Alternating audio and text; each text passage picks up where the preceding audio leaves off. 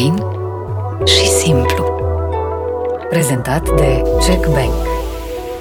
Au fost multe momente și mulți oameni care pe mine m-au dezamăgit. Chiar dacă m-au dezamăgit, să știi că i-am iertat. Nu ți se pare că oamenii din showbiz te văd în continuare ca pe un copil și te tratează ca pe un copil? Ba da, și mă mai și deranjează. Tu imaginează că eu am avut hate în momentul în care eu am zis că sunt însărcinată. Și eu atunci pentru că de ce sunt însărcinată la 23 de ani? Eu n-am voie să fiu însărcinată la 23 de ani, că sunt tânără. Situația familiei care era înainte să fii tu celebră?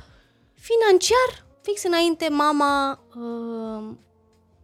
și-a vândut o bijuterie pe care o avea. Eu, ca să ies din acel contract, a trebuit să... Să ce? Să plătesc. Deci eu am ieșit plătind din acel contract. Cu bani? Da. Ca să poți să cânti? Ca să poți să cânti și să nu-mi întreb cariera. Niciodată. Eu n-am luat niciun leu. Eu am plecat și cu datorie de acolo. V-a făcut cadou o casă sau v-ar fi... Niciodată, nu. Am stat în același apartament din Rahova până ne-am mutat la 18 ani, când am cumpărat o casă din banii mei, părinții. Ce frumos. Cu soțul tău și tatăl Anastasiei ți-a făcut cunoștință tata? Da, am o filmare cu Balvin și cu Eric Iglesias în turneu, când îmi ascultau piesa mea Memories.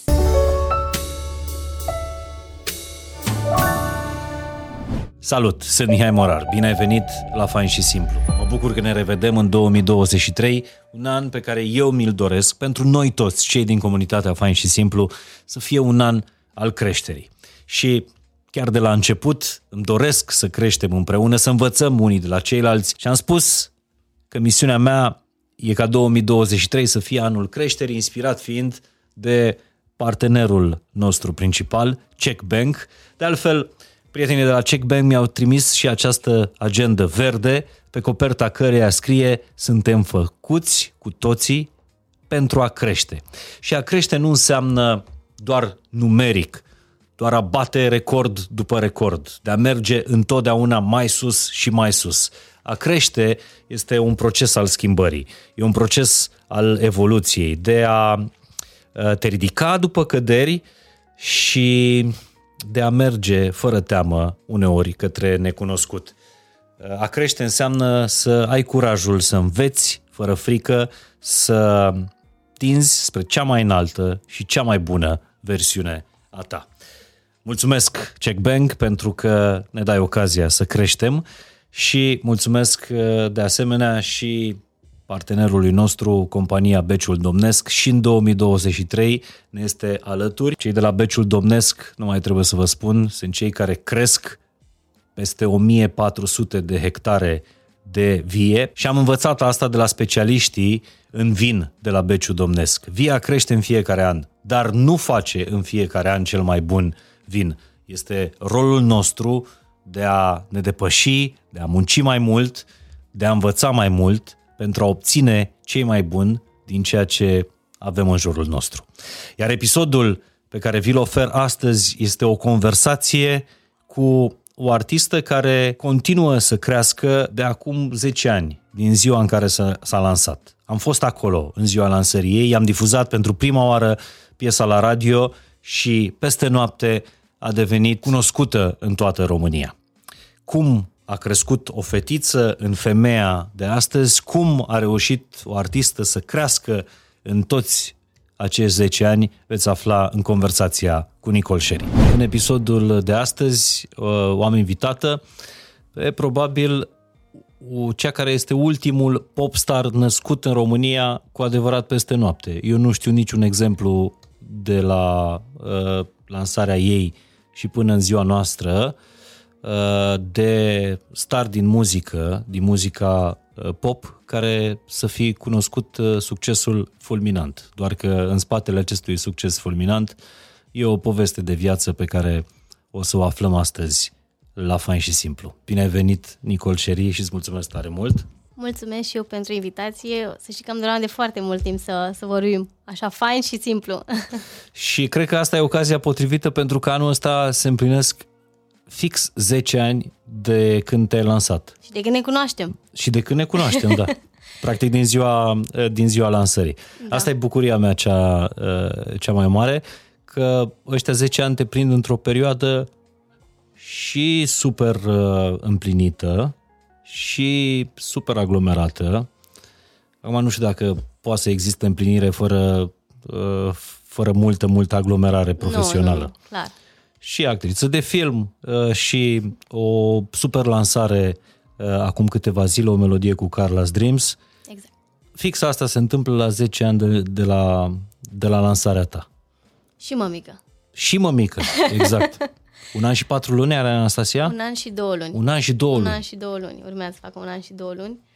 Da, probabil că dacă mă întrebai acum 10 ani, când m-am lansat, cum mă văd peste 10 ani, nu știu dacă le-aș fi enumerat așa pe toate cele întâmplate astăzi, dar da, pot să... Dacă ar fi să vorbesc cu mine de acum 10 ani, clar mi-a spune același lucru pe care cred că îl făceam încă de atunci, de la 14 ani, că aveam răbdare, că eram o fire răbdătoare, poate prea mult pentru vârsta mea, știi? Și maturitatea asta... Nu știu de unde o aveam, sincer. Pur și simplu, ori cred că am fost construită așa de părinții mei, ori am dobândit-o și în timp, pentru că până la 14 ani m-am luptat destul de mult să fiu cunoscută. Tu ai și declarat într-un interviu, ai spus la un moment dat că înainte de Memories, că aia a fost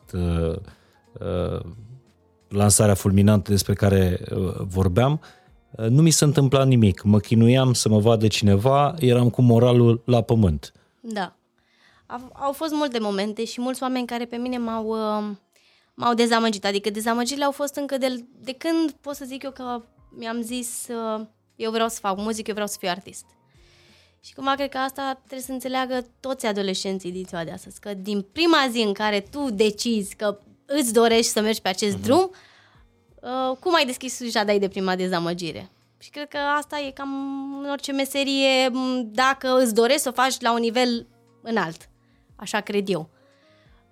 Dar dintre dezamăgirile astea din copilărie, că vorbim despre adolescență ca vârsta lansării tale, dintre dezamăgirile din copilărie e una care te-a marcat, pe care n-ai putut să o uiți și nici să o scoți de la suflet?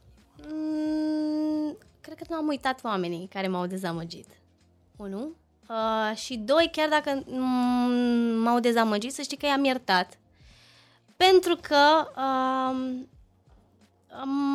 pe mine m-a ajutat în momentul acela să evoluez. Odată eu ca și să mă maturizez pur și simplu. Și asta cred că m-a făcut să fiu... Să-mi dau seama exact ce-mi doresc să fac în viață, să-mi dau seama că drumul clar nu este ușor și că trebuie să ai tot felul de momente mai puțin bune ca să-ți dai seama când vine momentul ăla bun și să-l apreciezi. Și asta spuneam, i-am iertat, pentru că și dacă ar fi să dau timpul cu 10 ani în urmă, aș urma toți pașii și aș cunoaște fix oamenii pe care i-am cunoscut. Dar pentru că m-au ajutat. Dă-mi un exemplu, cum pot oamenii mari să dezamăgească, să frângă aripile unui copil care își dorește cel mai mult pe lumea asta să cânte? Păi uite, o să-ți dau exemplu de primul producător și producătorul cu care m-am lansat eu, da? M-am bucurat enorm de mult că l-am întâlnit. Practic eu am fost la un casting, da? Am intrat într-un studio și mi s-a spus: Nicole, acum cântă. Bineînțeles, auzind în căștile din studio un negativ, un instrumental care mi-a fost pus. Practic, eu atunci am fost pentru prima oară pusă în situația de a cânta și de fapt a compune, că acolo a fost acolo mi-am dat seama că eu pot să și compun, adică că, da, îmi vin idei, că îmi vin linii melodice pe care eu le pot transforma ulterior poate într-un hit, și asta s-a și întâmplat, pentru că Memories, multe dintre persoanele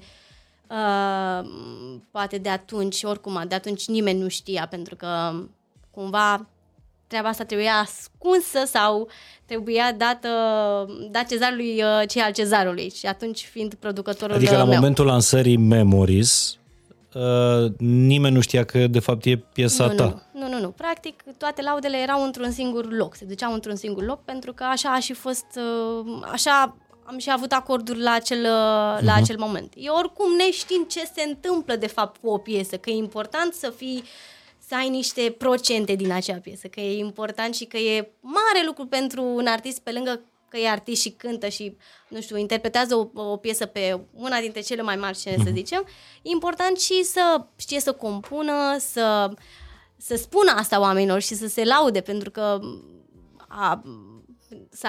să dezvolți și latura asta e, în primul rând, cred că te completează ca și artist. În momentul ăla nu știam, eram mică, îmi doream doar să mă fac auzită și să mi se confirme că nu visam. Uh-huh. Cred că asta, dacă aș putea, că nu visezi, știi? Să nu mai îmi zică, băi, Nicola, vedetă, te faci tu. De fapt, nici măcar vedetă, că eu nu ziceam niciodată că vreau să fiu vedetă. Eu vreau să fie muzica mea ascultată și să ajung la sufletul oamenilor. Un lucru pe care, nu știu dacă la vârsta aia, acum, dacă aș întreba un copil, ar spune asta. Pentru că ei își doresc faima, să fie viral, să... Cred că s-a mai pierdut un pic din esența aia de atunci. E adevărat, dar tu n-ai devenit doar o fată virală. Tu chiar ai devenit popstar peste noapte. Asta spun că, din punctul meu de vedere, ești ultimul exemplu de popstar care s-a născut peste noapte. Adică am difuzat în dimineața aia piesă la radio și în maxim o lună de zile te știa deja toată țara, ne mai vorbim faptul că toată România, ceea ce se întâmplă rar, cântă versurile în engleză ale unui artist român. Da. Revenind, cum te-a dezamăgit atunci producătorul? El își dorea pur și simplu ca el să se afirme. Adică nu mai era vorba de... Atunci mi-am și dat seama că, până la urmă, știi, oamenii mă văd pe mine ca pe un produs. Dacă lor le iese ce trebuie... nu e meritul meu, pentru că și eu am muncit, e numai meritul lui și atât. Și atunci dar când ai simțit asta? Imediat după mel, după ce toată lumea a început să-l caute. Pe el? Da. Pe el implicit pe mine, da? Că toți oamenii voiau să mă vadă să mă aibă invitată în emisiuni sau eu mai știu alte, să fiu prezentă și poate și în alte studiouri și atunci mi s-a spus că nu pot să merg peste tot unde vreau eu. Cumva mi s-a zis că dacă vreau să stau numai acolo, dacă nu, să nu mai cânt. Și atunci pentru mine a fost un moment foarte greu, pentru că... Asta la cât timp după lansarea Memories? Nici nu mai știu să-ți zic, câteva... Adică relațiile s-au răcit relativ repede după... Repede, pentru că ulterior mi-am dat seama că nu puteam să fac mai mult acolo și nici nu cred că ar fi înțeles de fapt că eu, până la urmă, eu sunt și un om extrem de, cum să-ți spun, loial și dacă știu că un om pe mine m-a ajutat, mă gândesc mereu la cât m-a ajutat omul ăla pe mine și cum să-i dau înapoi, știi, să ofer la schimb ajutor și încredere. Fără să mi se ceară, adică pur și simplu o fac pentru că așa simt și că așa mi se pare normal. Dacă mi-ai făcut un bine, să ți-l dau înapoi. Dar cum ai fi vrut tu să te exprimi? O să trecem și la partea de management artistic, care atunci era cumva în cârca tatălui tău, dar nici tatăl tău nevenind din niciodată n-a fost zona asta, managerul meu, a fost tatăl meu în primul rând. Și asta cred că n-au înțeles foarte mulți oameni din industrie. Că în primul rând el îmi apărea mie interesul. Cine o să o facă mai bine decât tatăl tău, nu? Adică orice manager aș fi avut și oricum, chiar dacă am avut această relație cu el și de a manageria și a discuta subiecte importante și lucruri pe care eu mi le doresc în cariera mea, în primul rând eram tată și fiică și el mă asculta mai bine decât oricine, era clar că dacă ziceam tată, nu am chef să merg astăzi acolo, el înțelegea și îmi spunea ok, adică niciodată, nici măcar odată nu m-a folosit, că poate unii oameni au impresia că și părinții își mai folosesc copiii și dacă li se pare că le iese lor ceva, și cred că sunt exemple, haide, du-te. Niciodată nu s-ar fi pus problema de așa ceva. Adică dacă eu nu-mi doream, și noi n-am făcut asta pentru bani. Adică cred că și de aici pornesc multe lucruri. Și în momentul în care vezi că... Acum cred că ar trebui să vorbim și asta până la divorțul de primul producător, ca să zic așa. Cred că ar trebui să vorbim și despre asta. Cum erați voi ca familie înainte de a fi tu celebră? La fel cum sunt și acum după 10 ani. La fel de sinceri, totul se discută așa pe masă, se așează fiecare și se fac legăturile și după tragem linii și vedem ce avem și ce putem face și cu ce am rămas din urmă. Adică... Că s-a vorbit la un moment dat că succesul ăsta al tău, care a însemnat, cred, și câștiguri financiare pentru familia ta, a scos cumva familia din sărăcie. Nu. Asta se vorbea atunci. În primul rând, eu am fost nepoata tuturor când m-am lansat. Cum adică? Că că eram nepoata, nu știu ce milionar, ce așa. Că nu știu cum. Pe mine nu m-a ajutat nimeni. Real m-am ajutat eu pe mine. Și sora mea m-a ajutat, pentru că ea a citit un mesaj pe Facebook, un anunț, de fapt, în care se spunea că se caută talente și că trebuie să vin la studio. Deci, practic, pe mine sora mea m-a ajutat, că m-a trimis la un casting, atâta tot. În rest, clar, o mare parte din succes, chiar dacă am avut o dezamăgire, eu datorez omului care a avut încredere în mine și a pus primii bani și a investit în clipul pe care l-am făcut cu Alex Ceaușu în vamă. La Memories. La Memories, exact. Bogdan, nu? Bogdan. Da, Bogdan. Mai ții minte despre ce sumă era vorba? Nu știu, oricum. Pentru mine și contau. Pentru mine era uluitor că un om a avut încredere în mine și a investit și îmi face un clip și mi-a făcut o piesă. Dar câți bani a câștigat real, vorbind despre showbiz? Ideea că piesa aia putea ajunge la nivel internațional, Mihai. A avut foarte, foarte multe oportunități. Doar și unde crezi că s-a ratat ieșirea în afară? Eu știu că auziți, eu la momentul acela știu că au fost și am în continuare oameni care mă urmăresc. Era vorba de Pitbull, de DJ-ul lui, după a fost J Balvin, pentru că cu Balvin de atunci, reală, eu și acum am o filmare, trebuie să o caut prin telefon, uite, chiar nu mi-am dat seama să o caut înainte să o arăt aici pe live. Am o filmare cu Balvin și cu Eric Iglesias în turneu, când îmi ascultau piesa mea Memories, în 2013. Putem să dăm filmarea asta în podcast? O găsești? O caut. Da? O caut și ți-o dau. Ideea e că eu de atunci, iCloud-ul meu, îți dai seama, eu și acum am salvat iCloud-ul de acum 10 ani și îmi dă o eroare că nu mai merge să deschid video-ul, pentru că numărul de telefon și conversația o mai am și acum.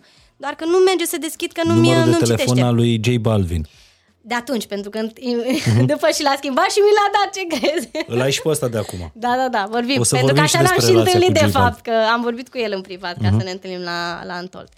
Dar da, asta zic. Deci Enrique Iglesias a fost difuzată în America. Adică aveam oameni și fani de-ai mei, admiratori de atunci, care îmi spuneau: uite, Nicole, că am auzit piesa ta în America, că o să fie foarte mare, foarte bine pentru tine. Adică știu și am auzit foarte multe, dar cred că undeva s-a oprit. Nu știu exact. Nu știu. Nu îmi pot explica. Oricum. Dar ai făcut vreodată vreun calcul, revenind cu întrebarea asta? Nu. Câți bani a câștigat Memories? Nu. Nu am făcut, pentru că... Dar la momentul ăla tu ce câștiguri? Ce parte aveai sau familia ta? Oricum, și dacă aș fi avut o parte, eu ca să ies din acel contract a trebuit să... Să ce? Să plătesc. Deci eu am ieșit plătind din acel contract. Cu bani? Da. Nu o să zic niciodată suma și așa mai departe, dar eu, ca să nu-mi închid cariera, eu a trebuit să plătesc un prim contract al meu. Ca să poți să cânți? Ca să poți să cânt și să nu-mi întrerup cariera, pentru că dacă ar fi fost să merg pe bună dreptate, probabil, poate reușeam, dar ar fi însemnat timp. Poate chiar mă înțelegeam pe Bogdan, pentru că eu aici nu vreau să-l scot pe el lupul rău, pentru că eu și în momentul ăsta, dacă m-aș întâlni cu el, i-aș mulțumi, i-aș strânge mâna și i-aș spune că m-a ajutat enorm de mult și că a fost primul om care a avut încredere în mine. Dar eu cred că nici el n-a știut să gestioneze situația. Pentru că nici el nu era din zona asta. A fost luat de val. Dar a fost o dezamăgire pentru mine că s-a întâmplat în final așa, că aș fi văzut altfel. Adică cred că se putea ajunge la un consens și strânge mâna pur și simplu și poate de ce nu să mai colaborăm. După am mai fost... Dar ai mai vorbit cu el de atunci? După am mai vorbit și am mai încercat și am zis: băi, Bogdan, nu putem să mai... Știi... Să reîncălzim ciorba. Nu mai merge reîncălzită sub nicio formă. Asta adică... e o altă întrebare a oamenilor și...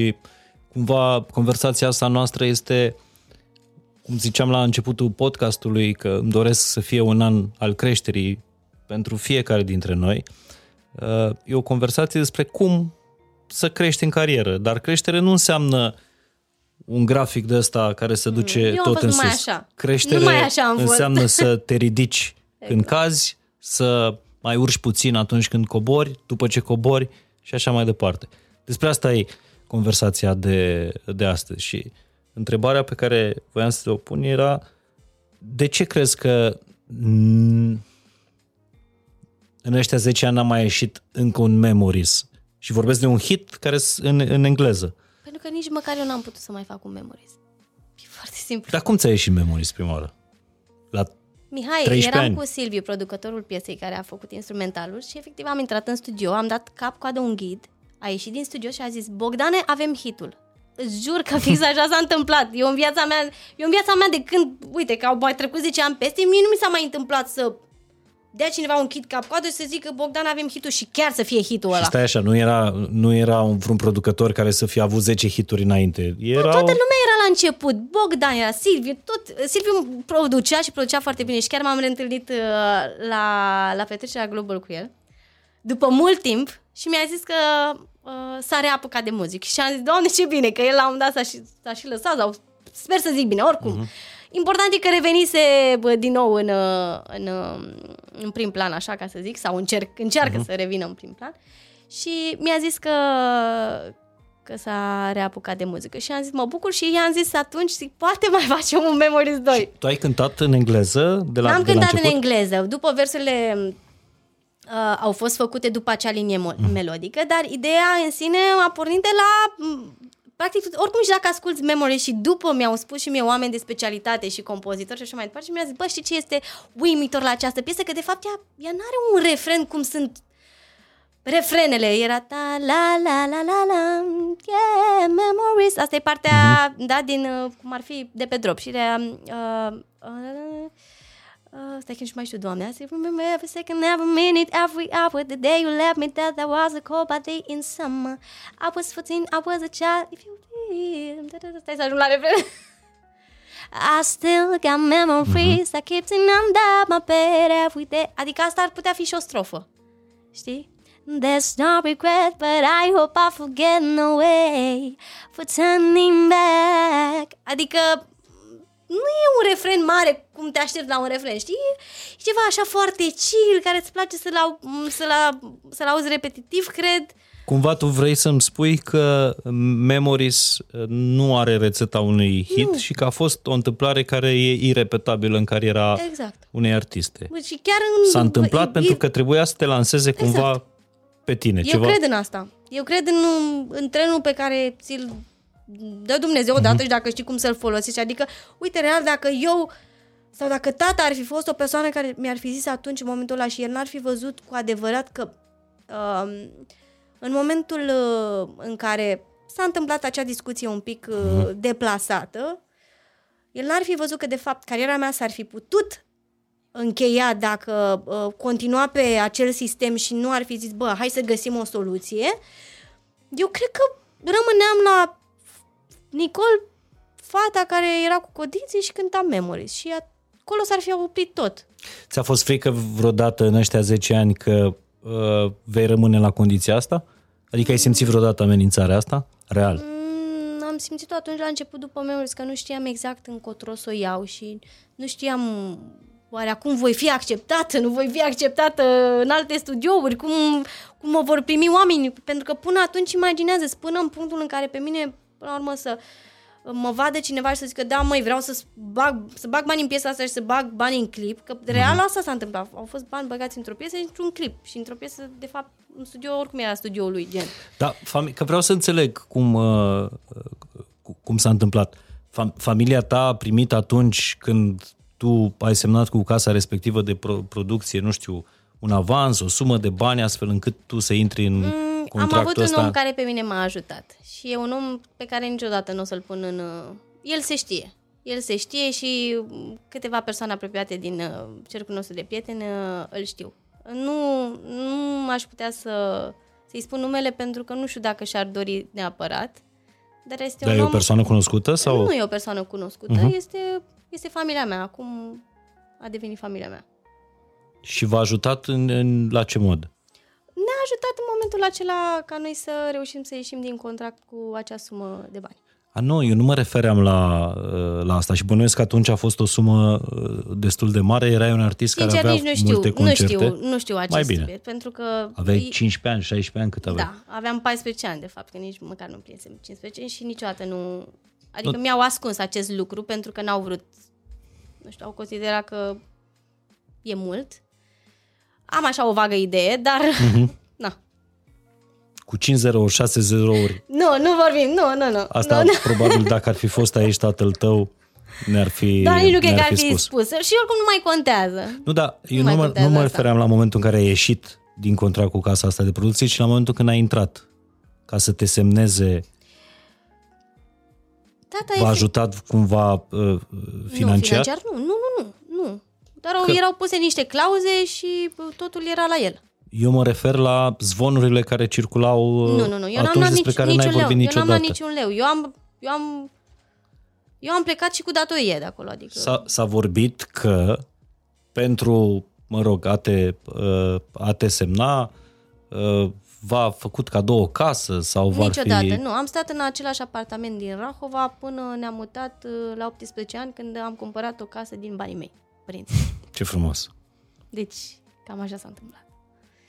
Nu mi-a cumpărat mie nimeni nicio casă. Singurul om care m-a ajutat, într-adevăr, m-a ajutat să ies din acel contract și eu sunt...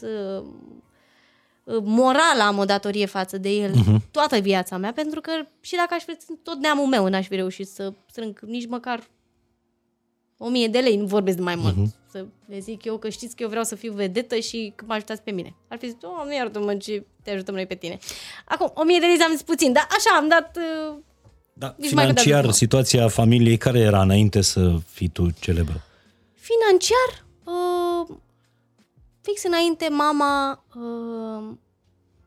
și-a vândut o bijuterie pe care o avea ca eu să merg la un ultim concurs de muzică, pentru că eu atunci am zis că va fi ultimul concurs de muzică la care particip. Deci acum tu tragi concluzia cât de bine era financiar sau nu. Am avut și momente... Că nu... Dar costă atât de mult să te înscrii la un concurs muzical. Da, era nu, dar taxă. Era pentru că era în alt oraș, era o deplasare destul de costisitoare și în general era costisitor să mergi. Dar în aceeași perioadă din copilăria mea am avut și momente când mergeam la mall și nu aveam limită să îmi iau ceva din mall. Adică eu știu și cum e să ai și cum e să nu ai. Adică eu n-am cunoscut și oricum niciodată n-am fost... Pur și simplu, a fost atât de deschisă relația mea cu părinții mei, încât îmi ziceau, Nicoleta, avem? Nicoleta, luna asta, mai moale. Dar nu vedeam ca pe o tragedie sau... Acum eu nu ți-am zis că să-mi iau eu milă din partea oamenilor, că mama... Nu. Cred că și eu, dacă aș fi într-un impas, să zic, din punct de vedere financiar și fata mea și-ar dori să meargă, nu știu, într-o vacanță sau ceva care și-ar dori ea foarte mult, nu știu, poate și-ar dori o jucărie. Cred că m-aș rupe din ce am eu ca să îi oferi ei. Adică e perfect normal să faci asta, știi? Adică cred că orice părinte care își iubește copilul și își dorește să-l vadă fericit face asta pentru copilul lui. Dar asta zic, eu nu am subliniat doar ca să zic, vai Doamne, cât de amărâtă eram. Nu, n-am fost niciodată amărâtă încât să nu-mi permit unele lucruri, dar au fost momente când o deplasare ca aceea era destul de costisitoare și mama a trebuit să facă un efort ca să mă ajute pe mine. Și culmea, atunci am câștigat premiul cel mare și i-am dat banii înapoi mamei. Aha, deci chiar ai luat premiul cel mare. Dar să iei premiul cel mare la concursurile astea nu însemna de fapt nimic. A fost o sumă mare de bani atunci, mai ales pe vremea aia. Adică nu te făceau... star peste noapte concursul ăsta. Puteai să câștigi un... Deci știi că am mers cu piesa lui Jessie J, Mama Knows Best. Eram îmbrăcată cu franjuri, cu pantaloni de piele și ținte, ceea ce era ciudat pentru un concurs de muzică unde se cântau șlagăre și toată lumea trebuia să vină îmbrăcată așa foarte elegant. Știi cum era pe atunci. Adică eram cumva atipică printre toți copiii.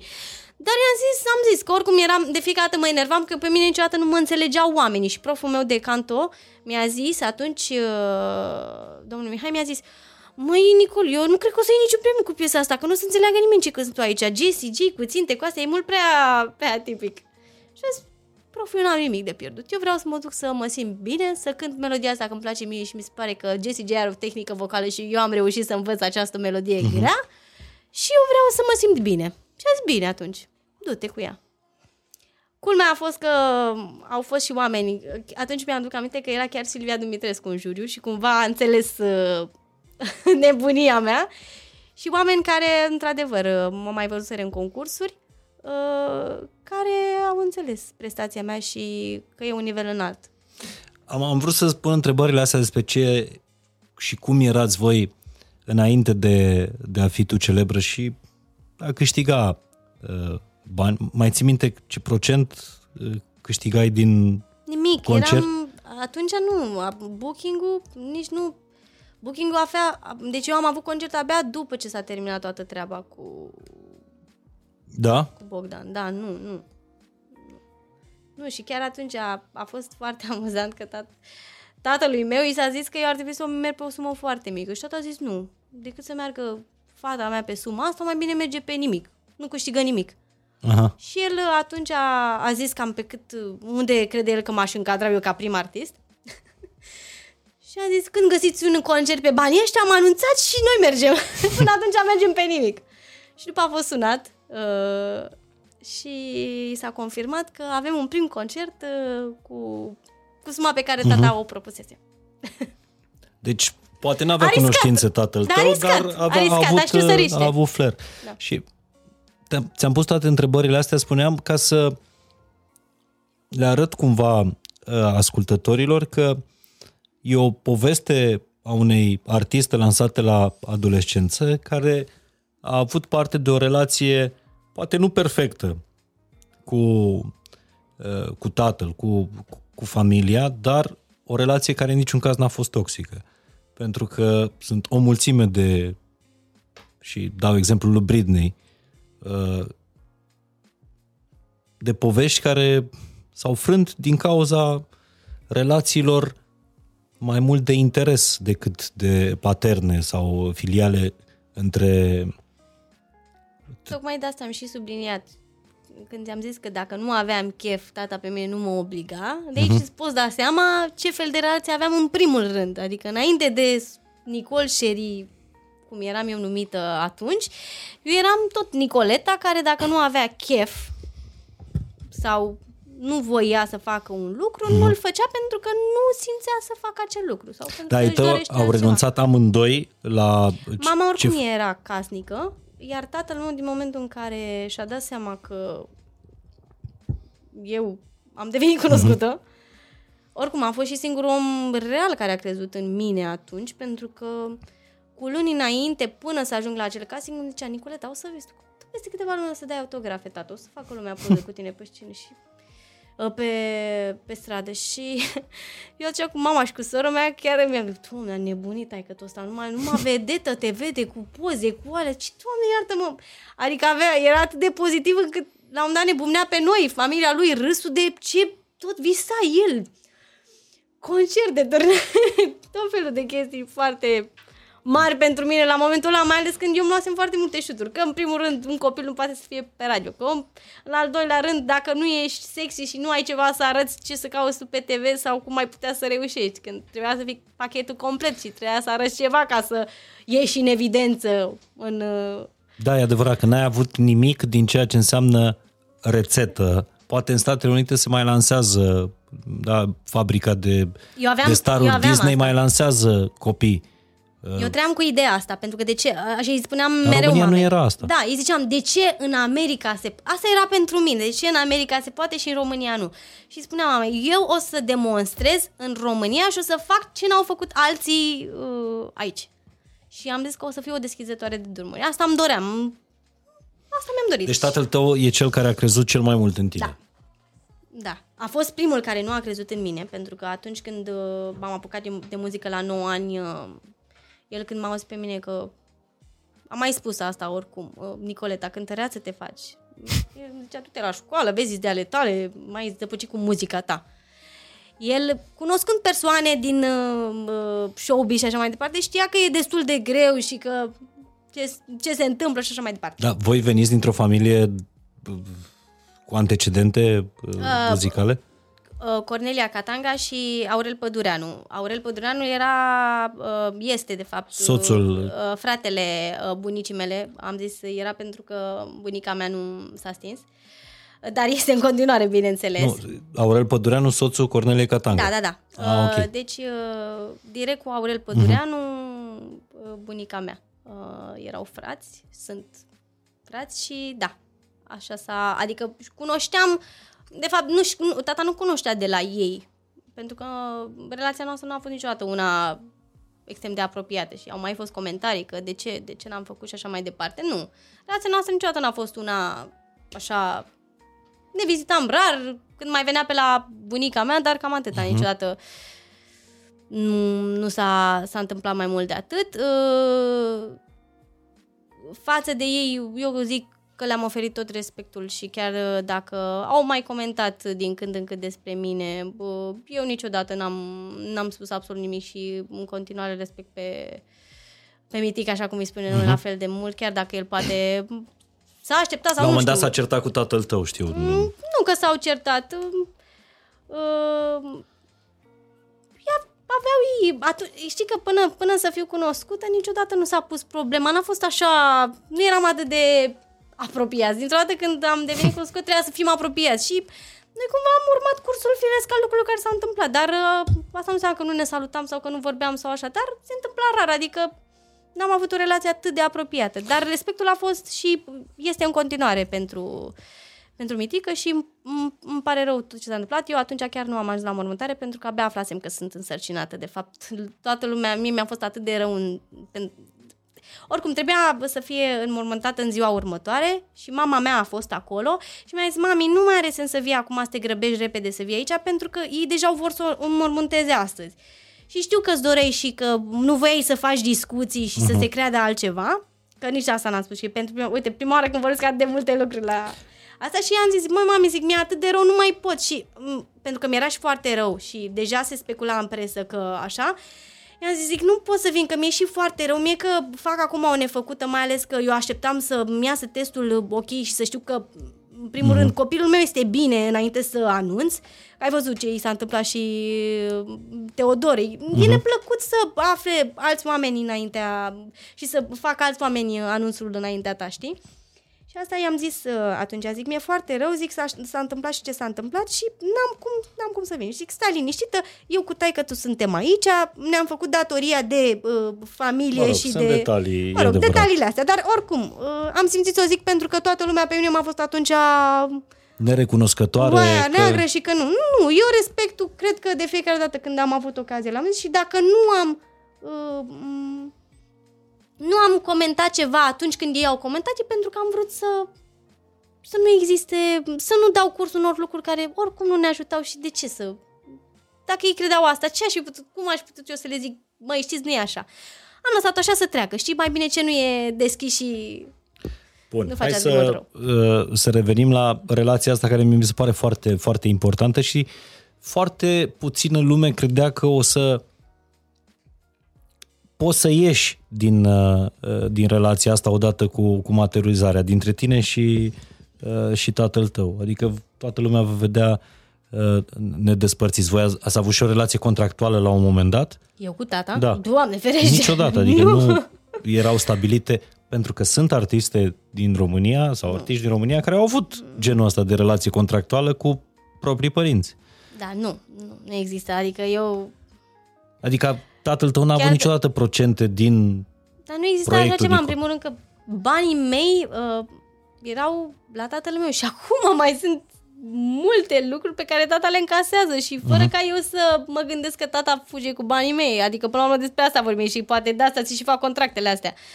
Nu există așa ceva. Na, poate avem și o altfel de relație. Încrederea, în primul rând, adică... Nu știu. N-am avut nicio problemă din punctul ăsta de vedere. Sau nu știu, când ai făcut 18 ani, de exemplu, să vină tată să spună, uite, Nicole, ăștia-s banii tăi. Oricum îmi spuneau de fiecare dată. Nu exista. Eu aveam acces la toate aplicațiile, știam exact câți bani sunt mereu, ce și cum, nu exista așa ceva. Și oricum, tata îmi zicea mie, am primit banii ăștia, uite, trebuie să plătim asta și asta, de restul ce să-ți cumpăr? De la ce vârstă ai întreținut familia? Păi din momentul de când, practic, tata s-a lăsat de toate afacerile lui și a mers cu mine în concert, a devenit șoferul meu și tour managerul meu și managerul meu și tot ce vrei tu. Și de atunci, practic de la 14 ani, am început să avem banii la comun, pentru că nu-mi place să zic că i-am întreținut. Nu există așa ceva. Până la 14 ani cine m-a crescut? E adevărat. E vreo, și eu nu cred că vreodată... Niciodată n-aș putea să... Mi se pare ceva groaznic. Părinți și copii pot să stabilești... Ok, sunt cazuri când trebuie să stabilești și o relație contractuală, dar nu cred că aia trebuie să își spună ultimul cuvânt. Și nu în cazul ăsta. Și nu în cazul ăsta. Nu în cazul ăsta, clar. Dar e vreun moment în cariera ta în care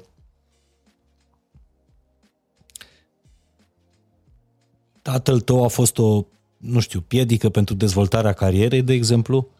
Nu, pentru că real a știut să se adapteze, unu. Doi, la mine chiar și acum când soțul meu, Florin, a început să se implice și să preia așa un pic din ce a reușit el să construiască până la momentul de față. Bineînțeles că am discutat și au fost momente poate unde nu am fost de acord, dar în cele din urmă s-au rezolvat și tatăl meu niciodată nu s-ar băga și nu m-ar bloca pe mine sau nu m-ar lăsa să cresc așa cum îmi doresc și să fac ceea ce îmi doresc. El mereu a zis, atâta timp cât tu îți dorești să faci asta și crezi că te ajută pe tine, eu nu o să mă opun și te voi susține. Adică din punctul ăsta de vedere eu o să ai o asemenea relație, mai ales că știi multe exemple, așa cum ai spus și tu, care în final n-au avut un final fericit, dar uite, o să fim așa cum am fost primul copil care s-a lansat în România la o vârstă și a reușit să spargă bariera, așa vom fi noi prima relație de familie care reușește să aibă succes și peste 10 ani și peste 20 de ani să predea și să fie totul în regulă. Da, pentru mine, sincer, este un studiu de caz, pentru că astfel de relații e foarte greu să se termine bine, mai ales că a fost o relație care nu era sub un contract, adică nu știai unde începe... Da, mă crezi că eu niciodată nu mi-am pus... Poate mai bine așa. Nu, deci niciodată în capul meu n-a fost, eu ar trebui să fac un contract cu tata. Dar nici la el, adică la el nici atât. Eu cred că tata, dacă i-aș fi zis vreau să faci un contract, cred că ar fi râs în față și mi-ar fi zis, hai, tu ai nebunit, Nicole, dar noi să facem noi doi contract? Păi nu ți ajunge cât de... Cum e el așa. Când a fost momentul ăla când te-ai despărțit de tata profesional? Dar nu m-am despărțit încă de tata profesional. Tata încă e prezent cu mine. Adică merge în continuare cu tine în concerte? Chiar dacă Florin face parte, e noul membru, ca să zic așa, în echipa mea, în continuare tata... Fără tata nu se pot face multe lucruri. Dar nu mai vine, uite, de exemplu, acum aici mie îmi lipsește cumva, nu mai e tata Cherry. Păi din momentul în care mi-am luat permis. Peste tot. Când ți-ai luat permis? Da. Deci de când mi-am luat permis n-am mai mers tata cu mine, pentru că îmi plăcea să merg eu singură și să mă plimb eu cu mașina și pentru că el mă stresa în momentul în care era la volan și mă corecta și așa mai departe. I-am zis, eu nu te mai iau cu mine peste tot, nicăieri, pardon, pentru că eu îmi doresc foarte tare să fiu liniștită atunci când conduc. Și tu mă agiți, îmi spui că ba am pus frâna prea tare, ba nu știu ce, ba n-am făcut parcarea laterală, nu știu cum trebuie, așa că nu mai mergi cu mine nicăieri. Și atunci practic ne-am despărțit. Deci el are un soi de control de asta asupra ta. Păi da, l-are, dar l-are atât timp cât vreau eu să-l aibă. Cât îi permis tu.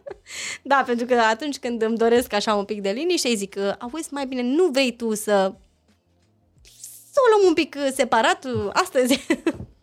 Adică încerc să evit cât de mult pot și atunci când simt eu, le discut, nu te gândi că le evit și le las acolo. Dacă simt că e ceva care până la urmă trebuie discutat, discutăm, nu te gândi că mă oferesc de asta. Dar deciziile de management în carieră nu le mai iei? Tata nu are ultimul cuvânt în asta acum. Tata mereu o să aibă, pentru că inevitabil eu mă sfătuiesc cu el, adică nu există să fac ceva și să nu-i spun. Nu știu, pentru că așa am fost, așa sunt obișnuită, îți dai seama, dacă ai face asta timp de 10 ani și dacă, să zicem, te desparți mâine definitiv, da? Tot îți lipsește ideea aia, mă, da, trebuie să mai zic cuiva, parcă, nu? Dați-mi o decizie pe care a luat-o tatăl tău care a fost, nu știu, te-a scoate o piesă și nu alta, de... Nu s-a băgat niciodată la parte de muzică. Niciodată. N-a zis Nicole trebuie să scoatem piesa asta, trebuie să lucrăm cu... Niciodată. Nu mi s-a impus. Dar oricum, niciodată mi s-a impus la... Că am fost la... și la alte case de discuri față de casa de discuri la care sunt acum și niciodată...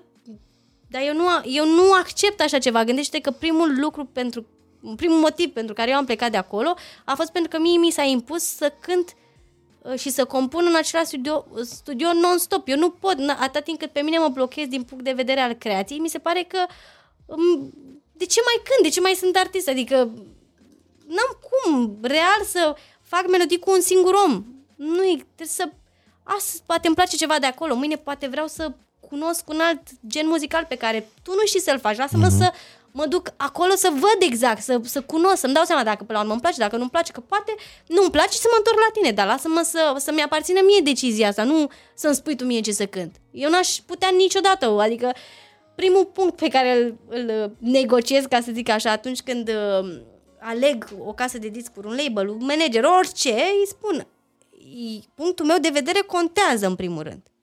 După că vii tu cu argumente și îmi spui, uite, cred că ar fi mai bine să facem așa, sau cred că, sau când alegem, da, și avem mai multe piese, alegem, le ascultăm, ascult părerea celorlalți, nu te gândi că nu, cum vreau eu.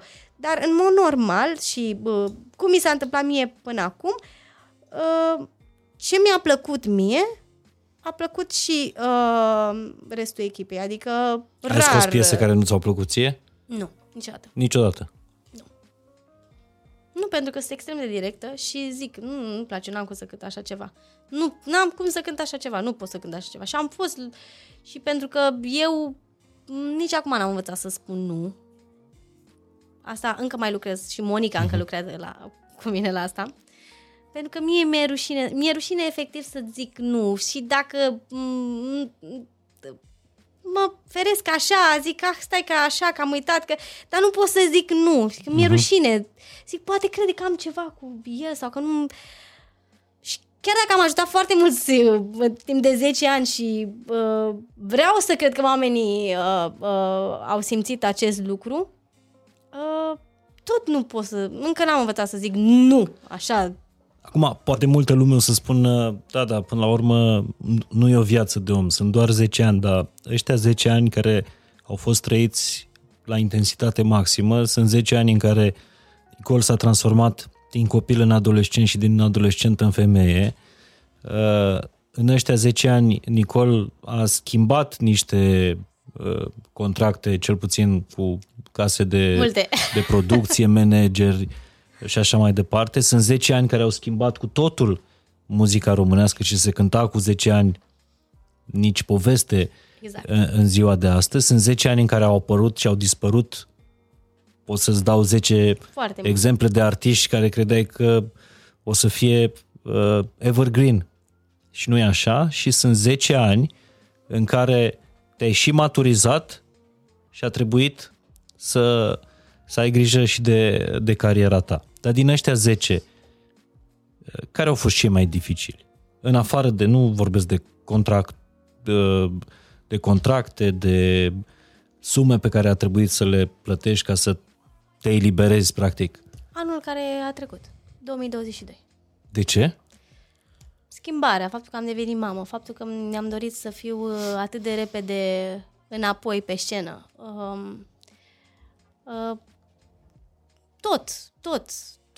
A fost un an al schimbărilor pentru mine, am mai spus asta și pe story, am avut și câteva probleme de sănătate cu diferite persoane, m-am și încărcat foarte mult cu întâmplările altor oameni, că eu preiau și... Din familie.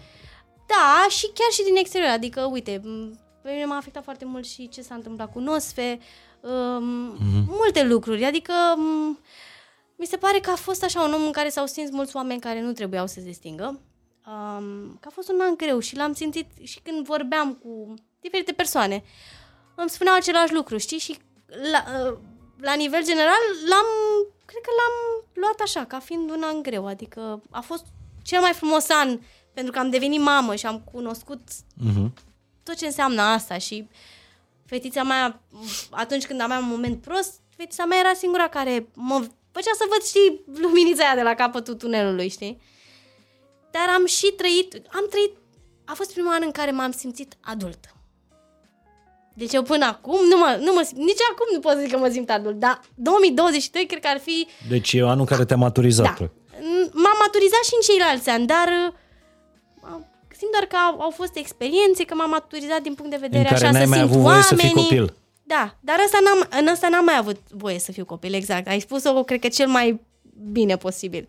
Da, n-am mai avut voie să fiu copil. Și... Deci până... anul trecut, dacă ți se întâmpla ceva sau erai supărată, mergeai la tata, dacă nu la tata, mergeai la soțul tău, dacă nu la mama. De data sau la asta a fost altfel, că trebuia să fiu în picioare, nu conta. Dacă s-a întâmplat aia, oricum trebuia să fiu în picioare. Nu mai aveam voie să pic pe o parte, să mă las pe spate, stai că mă dinesc un pic pe canapea. Nu, eram în picioare, gata, aia se întâmpla. Deci maturitatea nu e ușoară. Nu. Dacă acum și înțeleg ce îmi spunea mie mama, nu te grăbi să crești, nu te grăbi să îți faci relație să aia, să aia. Acum să nu mă înțelegi pe partea cealaltă. Anastasia este un copil extrem de dorit și aș repeta și o să mai fac un copil dacă asta e întrebarea următoare. Dar a fost pentru că, știi, dacă probabil ziceam, ok, eu primul an al Anastasiei, eu vreau să-l petrec cu ea și să nu mai fac nimic din ce am făcut până acum, adică să o las mai moale. Dar eu mi-am dat seama, pentru că artiștii apar mult mai mulți decât apăreau înainte. E adevărat, dar nu mai cunosc atât de repede succesul. Mie mi se pare că îl cunosc. Adică succesul la scara aia, să te cunoască toată țara, așa că să te cunoască... Și asta e adevărat, înțeleg ce zici. O comunitate, niște grupe de vârstă, da, e adevărat. Da, într-adevăr. Pe mine... Dar să fii vedetă în orice colț din țară e foarte greu. Într-adevăr. Acum dacă dau un pic așa și mă uit în spate, pe mine mă cunoșteau până și bunicuțele. Nicole Cherry, fata aia de cântă.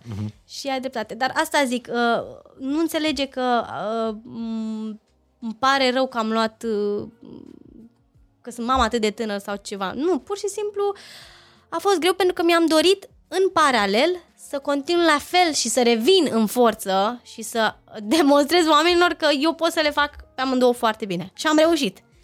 Cred că m-am consumat foarte mult pe mine pe interior și am obosit și chiar simt că am muncit pe toate părțile și probabil veneam târziu, dar stăteam tot cu Anastasia ca să stau și cu ea și să recuperez timpul pe care l-am pierdut, poate pentru că a trebuit să merg undeva.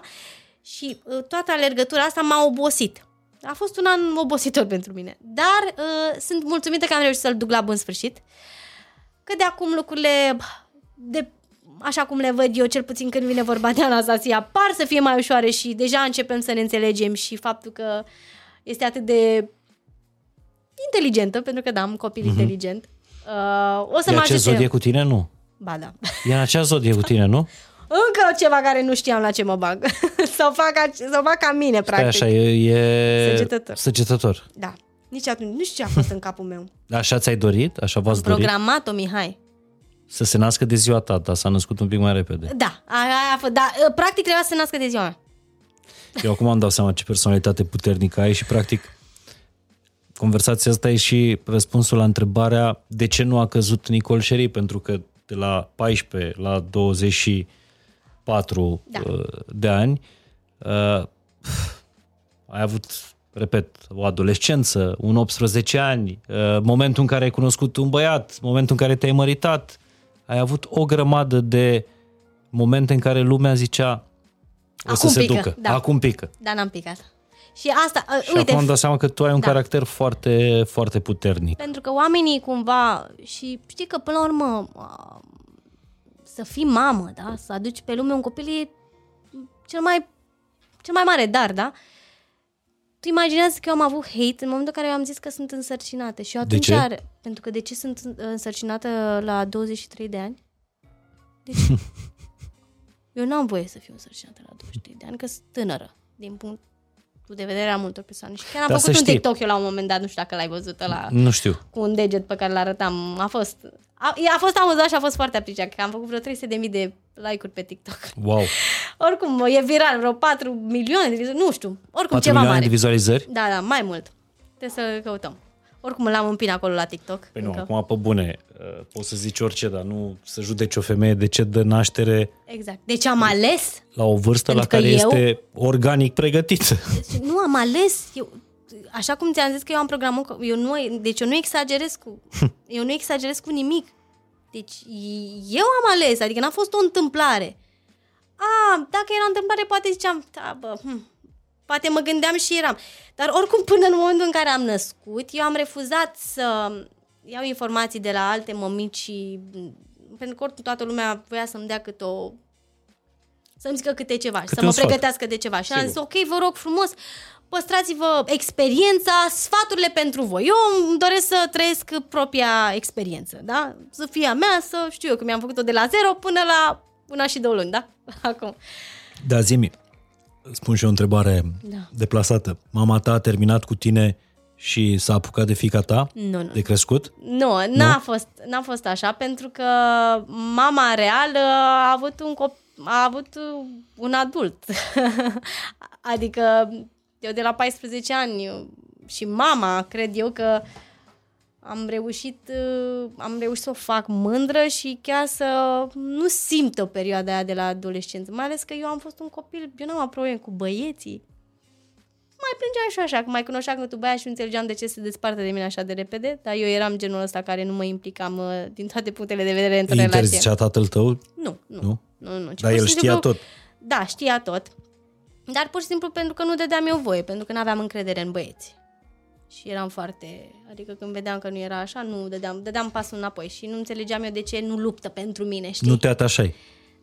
Mă atașam, dar știam eu că mă atașez, dar mă dădeam un pic în spate că voiam să-mi dau seama dacă cu adevărat băiatul ăla își dorește să aibă o relație cu mine serioasă, pentru că eu de mică, de la 17 ani de când am avut primul iubit, din prima am căutat o relație serioasă. Adică eu voiam, dacă se putea... Cum ai văzut și tu acasă? Da.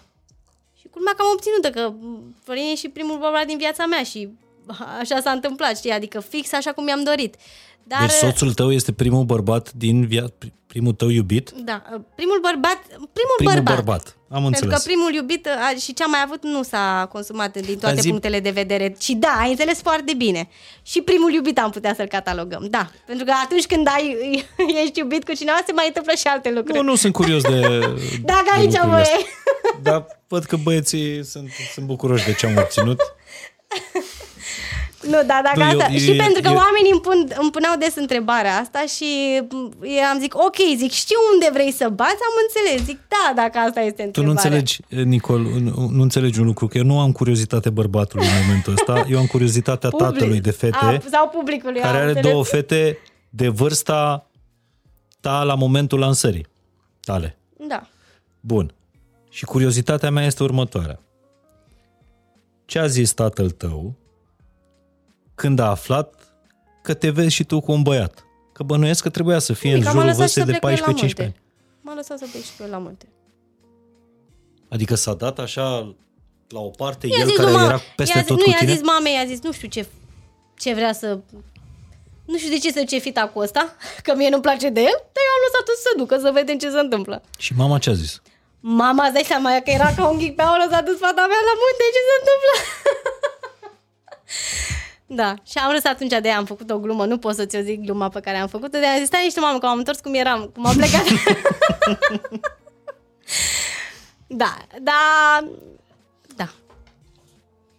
Da, i-a ținut vreodată morală vreunui băiat? Niciodată. Tatăl tău? Da, cred că cred că lui Petru, că eu vorbesc, că cu Petru am o relație și acum de prietenii, la modul că am vorbit. Așa. Și a fost un băiat cu care am avut așa relație. Am ieșit de câteva ori și totul s-a întâmplat în Londra și a fost foarte, foarte drăguț. Și după ce s-a văzut cu tata, într-adevăr, el mi-a zis, Nicole, eu cred că nu ar trebui să mai vim împreună. Pentru că eu cred că tu îți dorești altceva. Și acum mi-aduc aminte și râzite, pentru că am copii și pentru că am sus. Acum nu mai mi-e rușine să vorbesc despre lucrurile astea, că mi se par și mai ales că îl apreciez și mi se pare că e un băiat care a fost, sincer cu mine. Să-mi zici că l-ai chemat și la nunta ta. Nu, nu l-am chemat la nunta mea, dar Asta ziceam, zic... Atunci el mi-a zis, măi, zic, cred că ar trebui mai bine să păstrăm relația așa și să rămânem în relații bune. Și zic, bine, îți dai seama că după am plâns și părea rău și era, zic, da, de ce? Că chiar îmi plăcea de el. Venea să-l strângi de gât pe tata. Nu. Că numai din cauza tata. Nu, pentru că eu nu, atunci, la momentul ăla, nu mi-am dat seama că poate e tata. Și cred că n-a fost tata, a fost cumnatul meu. Adică soțul surorii tale. Exact. Pentru că el era el era mai rău ca tata. Și atunci mi-am dat seama, mă zic, nu o fi avut Cristi vreo discuție din asta în care băiatul și-a dat seama că eu vreau treabă serioasă și a zis asta, auzi, dă-te la o parte că n-ai nicio șansă aici. Și atunci mi-am dat seama și am zis, bă, zic, da, cred că el e. Dar cu soțul tău și tatăl Anastasiei ți-a făcut cunoștință tata? Da. Real? Da. Bine, tata l-a găsit, l-am GSM de la Unirii, a intrat... L-am lăsat să intre singur și am zis, aoleu, zic, chiar tăgea, oricum tata știi cum e el, așa... O energie pură, ca să...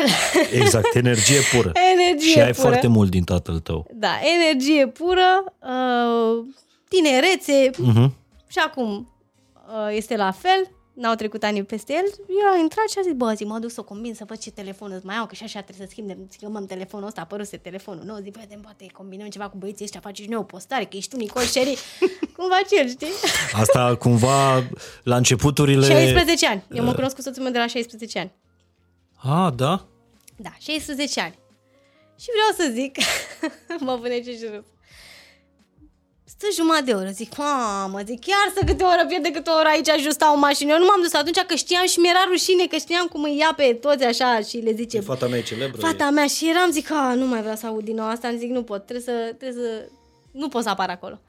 Și la un moment dat, efectiv, m-a sunat și face, tată, vină repede aici, că oamenii ăștia nu mă cred că tu ești fata mea, zic, vină, te rog un pic să vad aici, să combinăm și noi ceva. Zic, bine, tată, zic, bine. Mă duc acolo, îl văd pe al meu, știi, ca într-un cadru de ăla de film, știi, când e în slow motion și apare el și dă părul așa. E fix așa a fost la noi. Atunci am uitat așa, zic, drăguț, zic, da, nu să uite la mine, fiind 8 ani diferență între noi, da? Zic, nu să uite la mine, eu 16 ani, zic, el, băiatul, îți dai seama. Și cu tata de față, îți dai seama. Tata de față, zic, n-are nicio treabă. Și mi-am pierdut gândul de acolo. Dar îmi plăcea așa de el. Ei, și la un moment dat nu vrei să știi că mi-am lăsat telefonul acolo și n-am mai răspuns Florin vreo săptămână și telefonul meu rămăsese acolo. Eu neavând, nu te gândi, că e cu minte, n-aveam nimic în telefon care să mă, dacă pleca de acolo, să mă facă pe mine în vreun fel de râs sau așa, să mă șantajeze. Dar era ideea aia, zic, băiatul ăsta a rămas cu telefonul meu, ce face, mi-l fură, iau-te... Acolo, toate telefoanele pe care le-am eu, vedete, mă gândeam, zic, stă și le zună, le stocărește, ce era în capul meu atunci. Și Dan a răspuns o săptămână la telefon. Soțul meu, având această boală, ca să o numesc așa, răspunde greu la telefon. Acum nu mai răspunde greu la telefon. Și pentru nu ție, bănesc. Și nu mie. Dar înainte, toată lumea știa că răspunde greu la telefon, da. Și a fost așa, un moment în care am...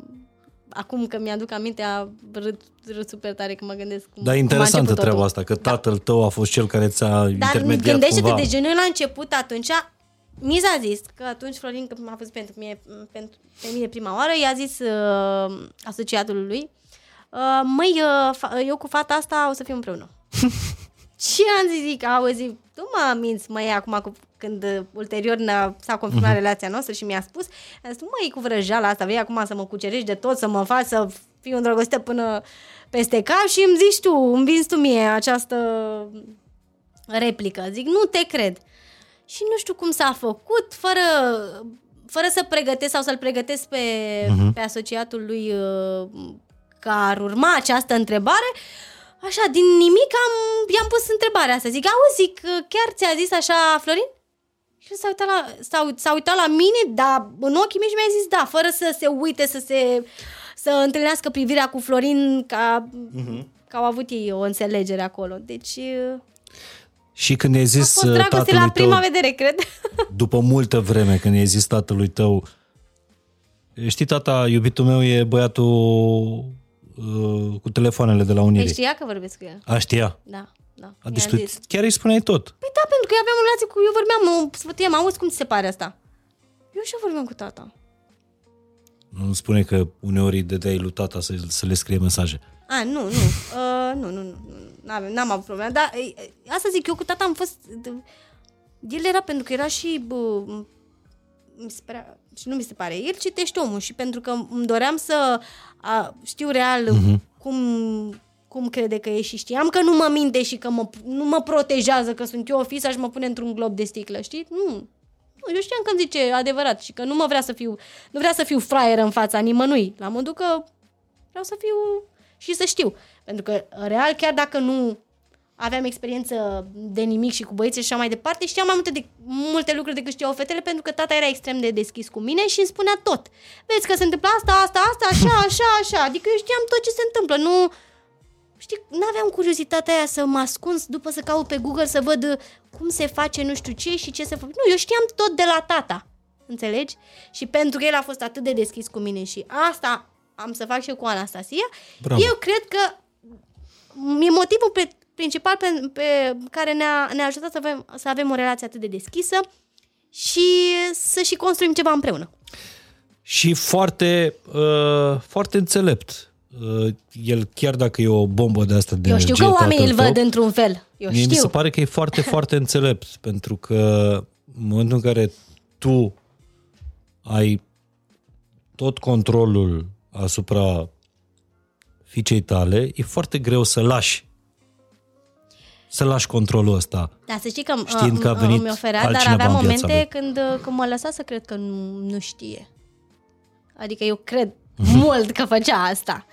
Pentru că el își dorea să vadă și ce fac eu, pur și simplu, din propria mea inițiativă, știi? Să vadă cum gândesc. Adică te lăsa să greșești odată? Da, de multe ori. Dar tu ce crezi? Că ziceam ceva și la un moment dat tot mai făceam eu ca mine. Mai ales că săgetător n-am cum vreodată în viața asta să-mi zică mie cineva cum să fac. Eu tot fac un pic stânga și dreapta. Adică n-aș putea să... Nu vreau să mă controleze nimeni. Dar cu toate astea mie mi se pare că la cote imense de intensitate a trăit toți anii ăștia mama ta. Adică eu la fiecare concert la care am văzut-o sau emisiune la care mai venea și eu nu știam cum poți să fii tu ca persoană în pielea mamei lui Nicole Cherry. Eu o vedeam tot timpul consumându-se efectiv. Da, era omul pentru din umbră. Pentru orice făceai tu. Omul din umbră, nu-i plăcea să apară niciodată și de asta nici nu găsești vreodată interviuri cu ea. Și la majorat, la cununia mea civilă, botezul feci. Nu, au venit, vă rog eu frumos, eu nu sunt vedetă, n-am eu ce să caut aici. Zic, vă rog frumos, luați-l pe George, cum îi zice ea lui tata. Zic, luați-l pe George, că lui îi place să vorbească, să fie în centru atenției. Zic, eu nu vreau așa ceva.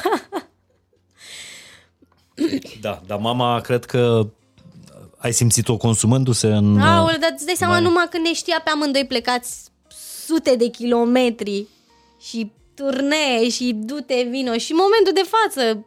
Acum cred că e o presiune și mai mare pe ea, că fiica mea, atunci când eu sunt plecată în concerte, stă la ei, imaginează-ți când ea știe că are puiul meu lângă ea, e mai mare, să ajungem cu bine, să fim sănătoși, să nu întâmpinăm... Știi, tot felul de... Care e cel mai frumos cadou pe care l-ai făcut mamei tale? În afară de Anastasia, de nepoată. Nici nu știu, că nu vorbim de material, că oricum mamei... Ba da, și de material, de ce nu? Material. Să știi că mamei nu i-am făcut neapărat cadouri materiale, pentru că ea e contra lucrurilor materiale la modul să... Nu-i place, efectiv. Și am încercat, i-am luat și bijuterii și tot felul de lucruri pe care consideram eu că aș fi dat-o pe spate, dar am renunțat la un moment dat să fac asta pentru că mi-am dat seama că ea, unul, nu le poartă și nu o ajută și ei de obicei... Uite, adică nu o impresionez cu așa ceva. Nu o impresionez deloc. Dacă le-ai luat casă? Bineînțeles. Da, uite, sau aia cum a făcut? Dar eu nu o văd ca pe un... Uite, nici m-am gândit la casă, da, sau casă, sau mașină, sau... Tot, adică ai zis, da mamă, da tata, acum trebuie să vă luați casă. Nu, sau cel mai des i-am cumpărat plante în toată curtea. Deci asta, pe mama o faci fericită pentru că ea e și în aprilie, când e numai bine să-i dai plante și așa mai departe. Și e pe asta o bucură. Dacă îi duci ceva să planteze în grădină, știi, când intri la ei, grădina albă e ca zăpadă, așa mi se pare, mică și, ce frumos. Și drăguță. Da. Ai văzut-o vreodată plângând, suferind pentru tine? Că bănuiesc că ai avut și perioade de vreo în care două ori. Da, ai foarte fost rar. Un pic încurcată. De vreo două ori. Da? Dar rar. Și nu... Oricum plânge...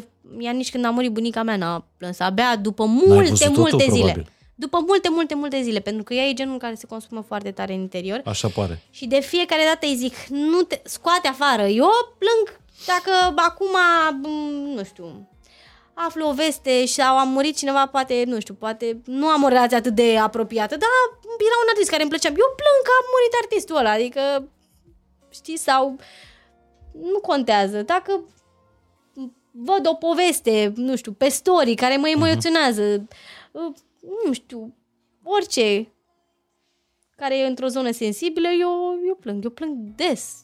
De asta cred că nici nu mă consum pe interior și reușesc să... E bine că te descarci. Da. Dar de dezamăgit, că ai zis că ai mai trăit dezamăgiri în ăștia 10 ani, te-a mai dezamăgit cineva din industria asta? Da, sunt mulți oameni. Cred că... Și cum reacționezi la dezamăgire? Nu mai vorbești? Cred că ea nu și dezamăgirea, nu. Unfollow și block sau cum faci? Nu. Sau în continuare în și acum, după atâția ani, îmi dau seama că înainte le ziceam în față sau arătam. Acum nu mai arăt pentru că mi-am dat seama că trebuie să joc și un pic cartea, ca să zic așa. Pentru că, real, până afară de familia mea și chiar tata, nu e nimeni care să-mi vadă mai bine mie interesul și să fie sincer cu mine. Că în cele din urmă fiecare are cât ceva acolo, trebuie să se folosească el de ceva. Poate e un pic cam dur ce zic acum așa, dar nu te gândi acum, hai să nu generalizăm. Dar sunt oameni din industria muzicală cu care nu mai vorbești? Nu. Am generalizat un pic, dar nu, eu oricum nu m-am certat cu nimeni niciodată. Că știu eu unele lucruri și că văd așa mai departe, nu le bag în seama, dar trec peste ele și zic ok, dacă așa e, dar real am simțit și eu multe lucruri. În 10 ani simți, chiar dacă, așa cum ai spus și tu, poate nu par atât de mulți, dar am trăit multe, foarte, foarte multe. Dar nu ți se pare, tu mi-ai spus că anul 2022 a fost pentru tine anul în care n-ai mai avut voie să fii copil. A trebuit să fii și să joci ca un adult. Nu ți se pare că industria muzicală sau oamenii din showbiz te văd în continuare ca pe un copil și te tratează ca pe un copil? Ba da, și mă mai și deranjează chestia asta câteodată. Mai ales că acum, chiar dacă sunt un copil cu copil, așa cum îmi spun unii. Copil cu copil. Eu cred că sunt destul de matură și cred că am demonstrat multe lucruri care probabil ar trebui să mă vadă și altfel un pic, știi? Pentru că în continuare sunt câteva persoane care mă văd acolo și nu cred că mai sunt. Adică cred că pot să port o discuție și cred că pot să vorbești multe lucruri cu mine, chiar dacă poate... nu am avut unele experiențe sau poate nu sunt cum sunt celelalte fete, da? Am învățat din experiențele altora. Mie asta mi se pare cel mai greu. Adică, ok, treci peste toate, dar până la urmă, în industria asta ești așa cum te vede lumea. Și mie asta mi se pare cel mai greu. Uitându-mă și în state. Cel mai greu este pentru un artist care s-a lansat în copilărie-adolescență, atunci când crește și are în continuare succes, să fie privit ca un adult, nu ca un copil. Să știi că nu văd cel mai greu, pentru că am avut momente mult mai grele ca astea. Și, uite, de exemplu, tu n-ai fost niciodată în vreun juriu la vreo emisiune de talente. Dar nici nu am avut când să fiu real. Când? Nu, eu era nu o constatare, ca, nu... Eu nu privesc ca... Poate mulți dintre oameni ar zice, bă, da, oare Nicole nu s-o simți și ea într-un fel, că totuși e de 10 ani, da?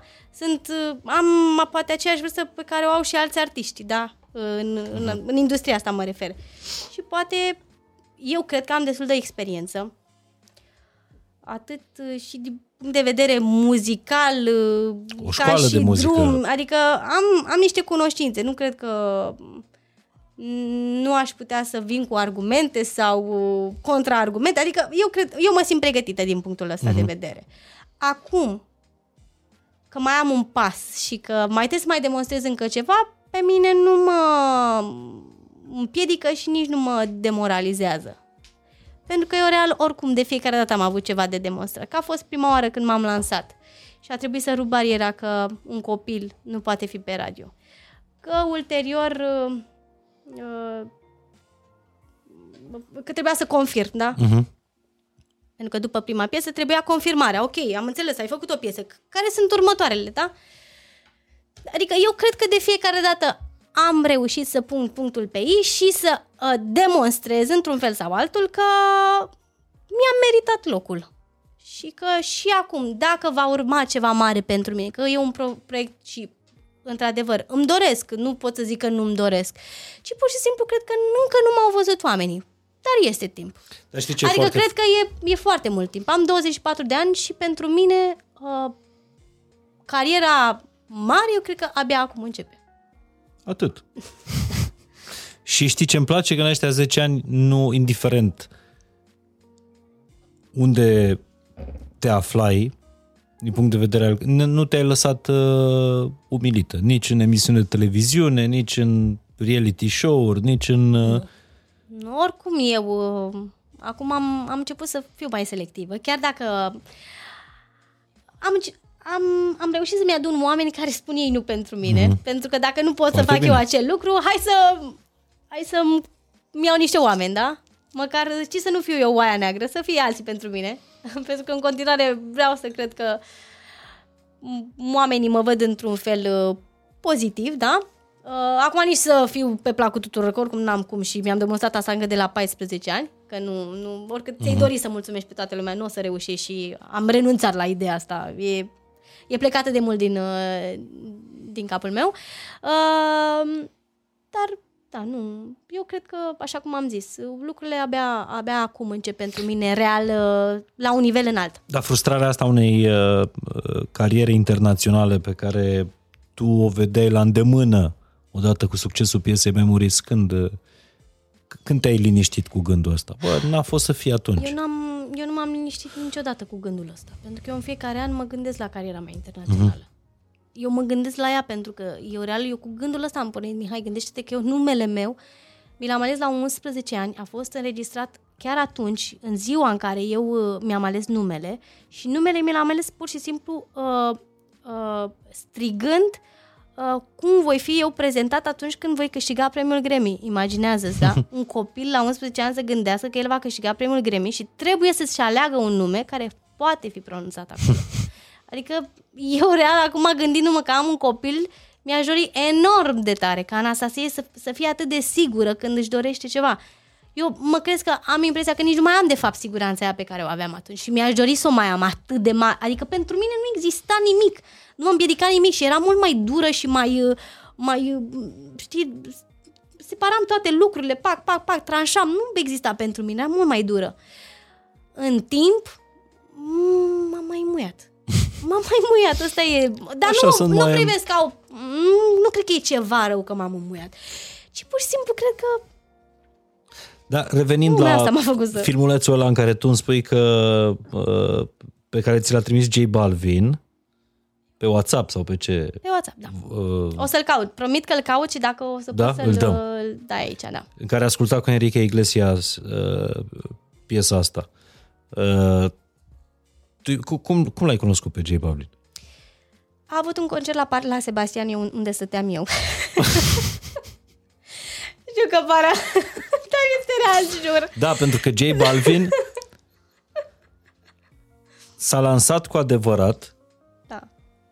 și a devenit hit în România cu Tranquila. Așa este, da. Nu era, piesa aia n-a fost hit mondial. A fost în România și după aia el a devenit super cunoscut în toată lumea. Da. Deci a avut un concert la Parcul Sebastian, unde eu stăteam. Practic, mama făceam atunci glumea, zic, mama, îmi pun o trioliană din aia și mă duc direct pe scenă la Balvin.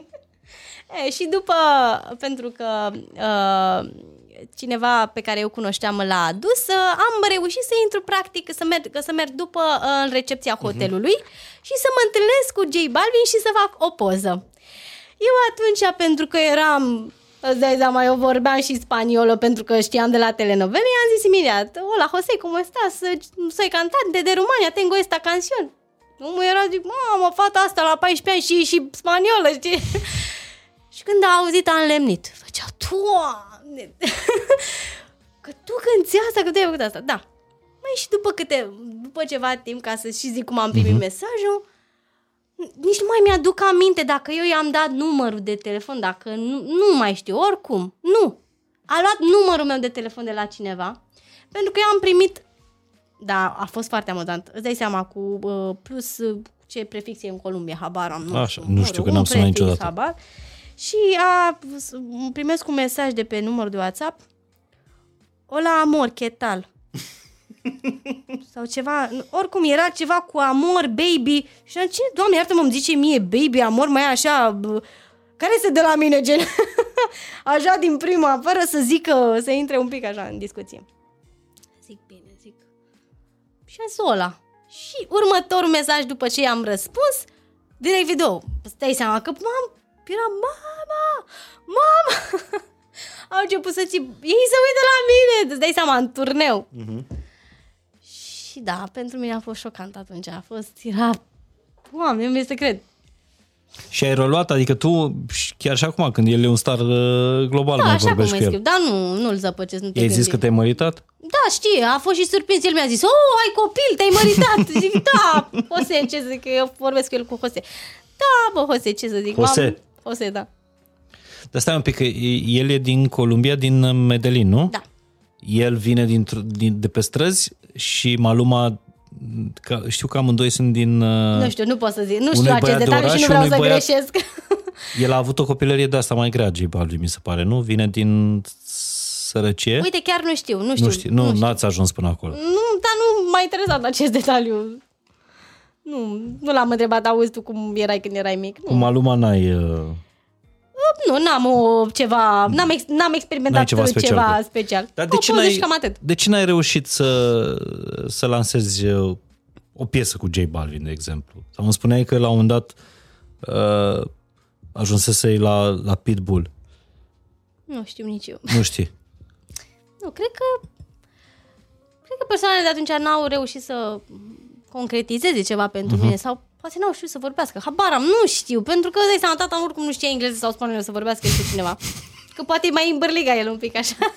Tatăl tău e foarte bun pe asta. Asta zic, îi combina el un pic, de zicea, auzi, băi băiatule. Da, dar n-a reușit, că n-avea cum. Eu, de seama, copil fiind, ce puteam să le zic? Eu le ziceam, bă, că îmi doresc și eu, că vreau, na. Da, cred că atunci la început se putea face. Acum, oricum, el e la un nivel înalt și... Nici când m-am văzut cu el nu l-am zăpăcit, auzi, facem noi o piesă. N-am vrut să se simtă că a venit un artist care este nebunit. Nu am vrut să se simtă relaxat, să mă simtă ca o prietenă din România, care nu-l terorizează. Adică gândește-te, eu m-am dus pe ideea, oare cum o fi cum l-am cunoscut eu acum altele în locul tău. Și am zis, ok, zic, dacă e, știi ce i-am zis soțului meu? Zic, fii atent, că dacă e așa cum îl cunosc eu, o să fac un TikTok cu el. Și atunci a frânzit așa, mă iubire, terorizez, eu mă zic, nu mă iubire, zic, dacă omul simt că e prietenos, cum îl știam eu și îmi permit cu el, am zis, dacă nu-mi permit și văd că e așa distant, nu o să fiu ca o de-aia bună, mai ales că eu știu ce înseamnă când se urcă un om pe tine așa să te stoarcă de energie, nu voiam să fiu asta pentru el. Și? Și din discuții în discuții am văzut că era extrem de relaxat, am zis, José, vrei să facem un TikTok? Și îl facem, da, sigur că da. Asta era vara trecută, nu? Când a fost? La Untold. La Untold, da. Da, și am pus, mi-aduc aminte și acum, am pus telefonul în frigider pentru că avea lumină din frigider ca să avem și noi o lumină bună, zic Toma, facem și noi un TikTok profesional. El a râs de mine că am pus telefonul în frigider. Am și making of-ul. Am și making of-ul, îți trimit. Da? Da, making of-ul, am râs, am făcut vreo 10 duble, oricum râdeam de fiecare dată că el, în spaniolă fiind TikTok-ul, nu reușea să facă perfect... Tamaniel. Tamaniel.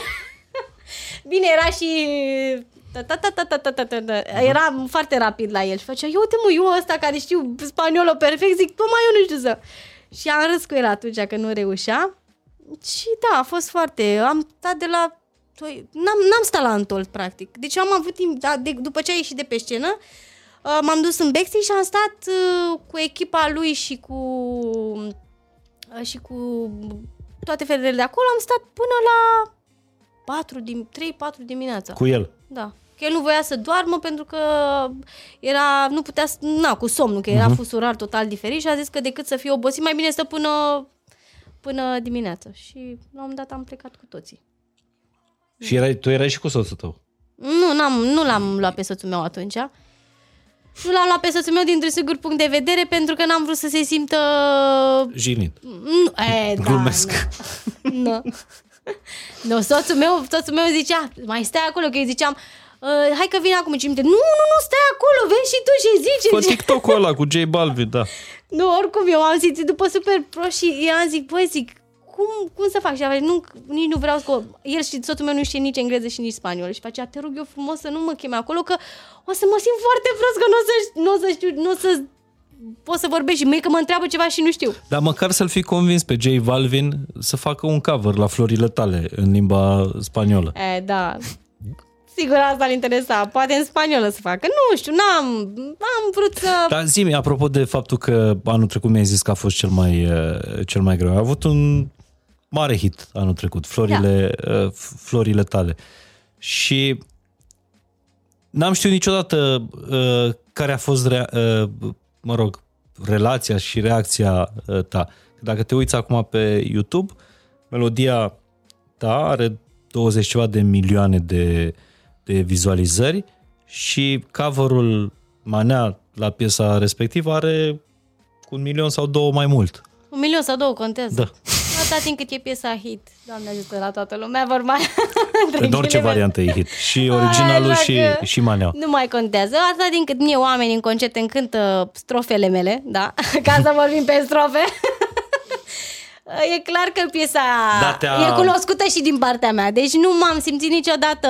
Te-a consumat asta? Nu. Nu? Nu, pentru că și varianta mea... Gândește-te că piesa a fost făcută abia după o lună. Piesa era huge pe TikTok. Piesa mea, refrenul meu era deja cunoscut. Adică el nu a luat un refren necunoscut. A luat după o lună, dar refrenul meu era cunoscut. Dacă piesa mea nu ar fi fost cunoscută după o lună, și el cu adevărat o făcea să fie cunoscut, atunci poate să fie avut. Dar nu, eu nu m-am simțit niciodată în minus sau că nu am făcut eu piesa la fel de cunoscută cum am făcut-o lui Is. Nu, pur și simplu am apreciat varianta lui, că dacă nu apreciam probabil nu exista, unul la mână. Dar aveai dreptul să o dai jos de pe YouTube? Nici n-am gândit chestia asta. N-am gândit chestia asta pentru că de ce să gândesc chestia asta? Nu știu, mi-am zis ok, zic dacă așa a simțit și i-a plăcut lui, pata din că scrie cover acolo, eu după sunt în descriere. Păi nu, dar mă gândesc că la 20 ceva de milioane de vizualizări și încasările de la YouTube sunt... Eu nu privesc, eu nu sunt aici la calcule. Adică n-ai luat tu banii respectiv. Nu sunt eu la calcule, nu. Nu sunt eu la calcule, nici nu, oricum, având în vedere că e cover, nici nu știu, chiar nu știu care este situația acolo, dar...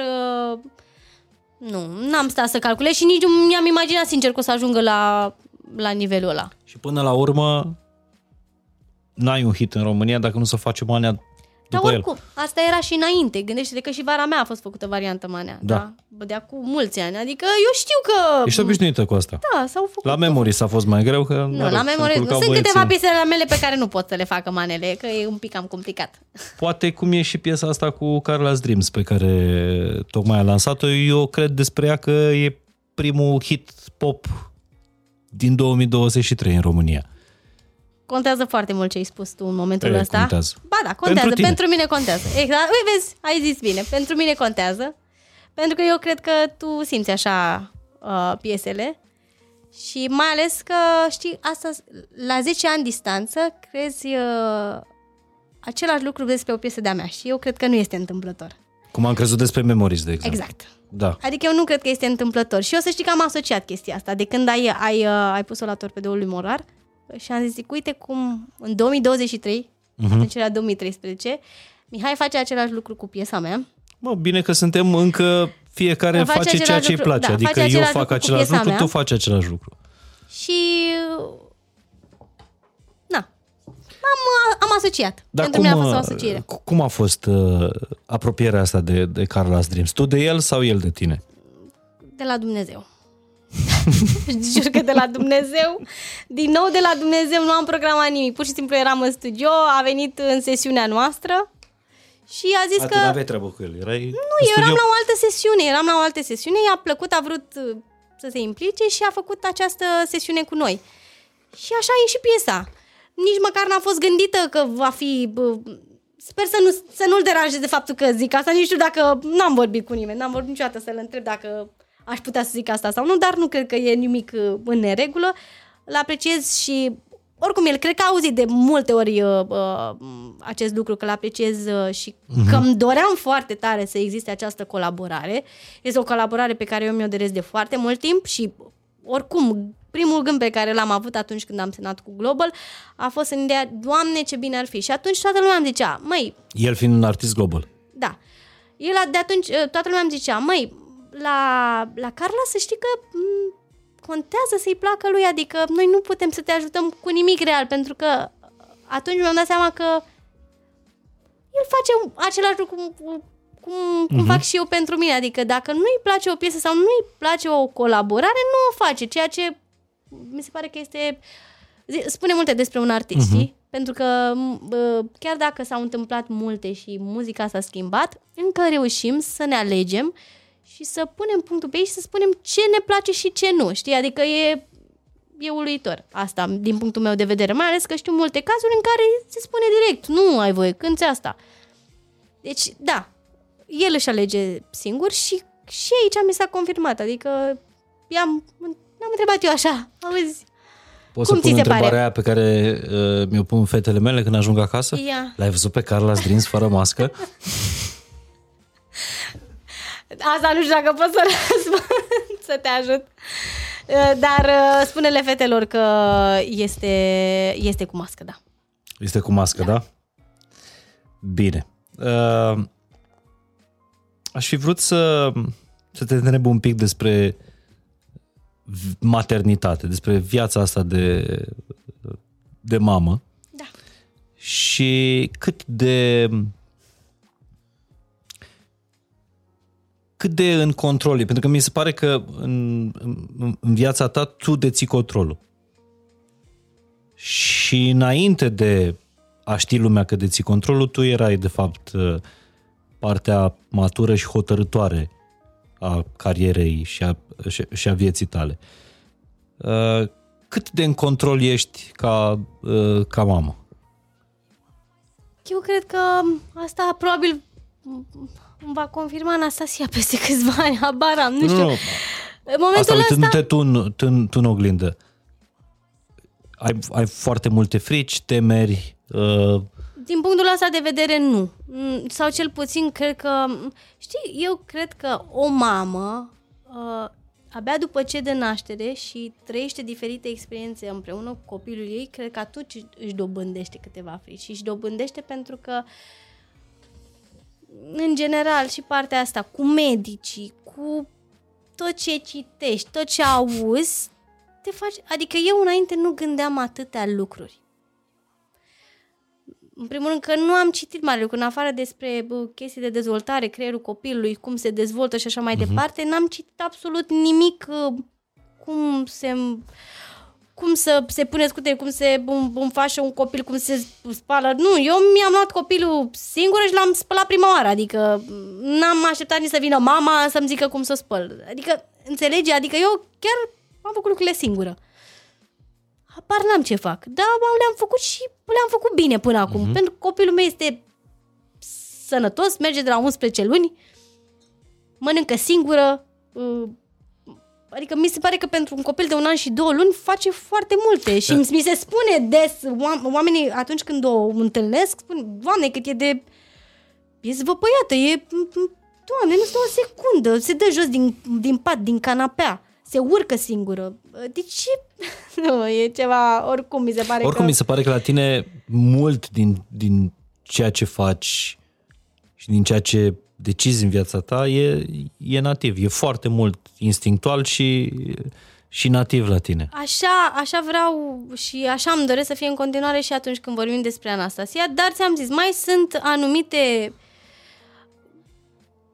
momente în care, ți-am zis, m-am dus la doctor pentru că a avut ea ceva și mi-au zis atunci, păi da, știi că poate să fie aia și efectiv mi-am dat seama că câteodată medicii te pot băga într-o panică și de atunci, de când ai ieșit de la medic, te gândești la lucrul ăla. Dacă copilul cade, aoleu, să nu se lovească, așa că sigur îi se întâmplă ceva. Uh-huh. Lucruri pe care eu, până să ajungă atunci, eu nici mă gândeam că ar putea să aibă vreo simptomă de acel lucru, știi? Adică, și oricum, ce ne știi nu te afectează, adică mai cred și în lucrul ăsta. Bine, nu la nivelul în care să nu te documentezi. Stai liniștită că eu am dar copii oricum, și mari și mici, cred că sunt unele lucruri. Vârstele și încă mai sunt lucruri în fața cărora sunt...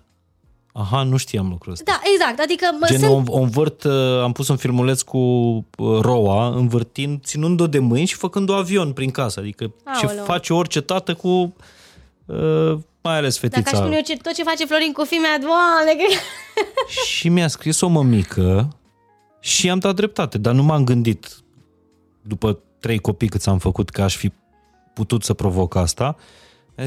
Mi-a zis o mămică că soțul ei a făcut la fel cu fetița lor și că i s-a dislocat dar nu vreau cotul. Să știu asta, nu voiam să știu asta. I s-a dislocat cotul și a trecut prin 3 operații ca să-i pună cotul. Ceva... nu știam că asta se poate întâmpla. Adică câteva lucruri în viața asta, cred că chiar nu-mi doresc să le știu, pentru că am impresia că sunt mai liniștită. Nu am impresia, cred că sigur sunt mai liniștită. Și așa se mai întâmplă și cu unele momente sau experiențe pe care le ai în momentul în care devii mămică, că te întâlnești cu ele fără să vrei. Și da, eu oricum, eu sunt foarte atentă atunci când pățesc cu Anastasia. Deci eu am momente când, uite, Anastasia mea, de exemplu, eu am legănat-o pe picioare. Vrei să zic că n-am legănat-o pe picioare? Eu știu că nu e un lucru neapărat ok, dar a fost momente când n-am legănat-o pe picioare. Dar acum, după noile... Norme, ca să spun așa, copilul nu trebuie legănat pe picioare. Eu am fost... Nici măcar n-am citit exact de ce nu trebuie. Știu că nu e bine. Și noi, pe fetele mari, pe gemene, le legănam pe picioare. La roa... n-a mai fost valabilă treaba asta, adică s-a schimbat parenting-ul între timp. Da. Eu am mers pe ideea că dacă mama pe mine m-a legănat în picioare și sunt atât de zdravă, sigur și fata mea o să fie zdravă, mai ales că îți spun sincer, la mine a fost foarte greu. Anastasia a avut colici, aveam momente când nu dormeam nici 2 ore pe noapte, deci a fost, deci crede-mă. Cred că multe mame mă vor înțelege acum când explic toate lucrurile astea și a fost, eu nu mă așteptam chiar să nu dorm atât. Deci nu mă așteptam în viața asta. Nu, deci cred că primul lucru pe care atunci când îmi spuneau dormi, zic, ce oamenii ăștia toți care mă văd dormi, dar lăsați-mă că dorm când vreau eu. Și când a venit copilul ai înțeles ce înseamnă a dormi. De fapt lipsa lui a dormi. Lipsa și faptul că sunt atât de rea de somn, Acum am realizat cât de rea sunt de somn. Și da, a fost greu. Și crede-mă că după ce o legănam, să-i seama, eu am 46 de kilograme, da? Atunci când am născut, nu știu cât rămăsesem, mă rog, nici mai contează. Nu eram, tot mică eram. Imaginează-ți, ea având kilogramele deja de la 3-4 kilograme în sus, să o adorm în brațe, la un dat nu mai puteam.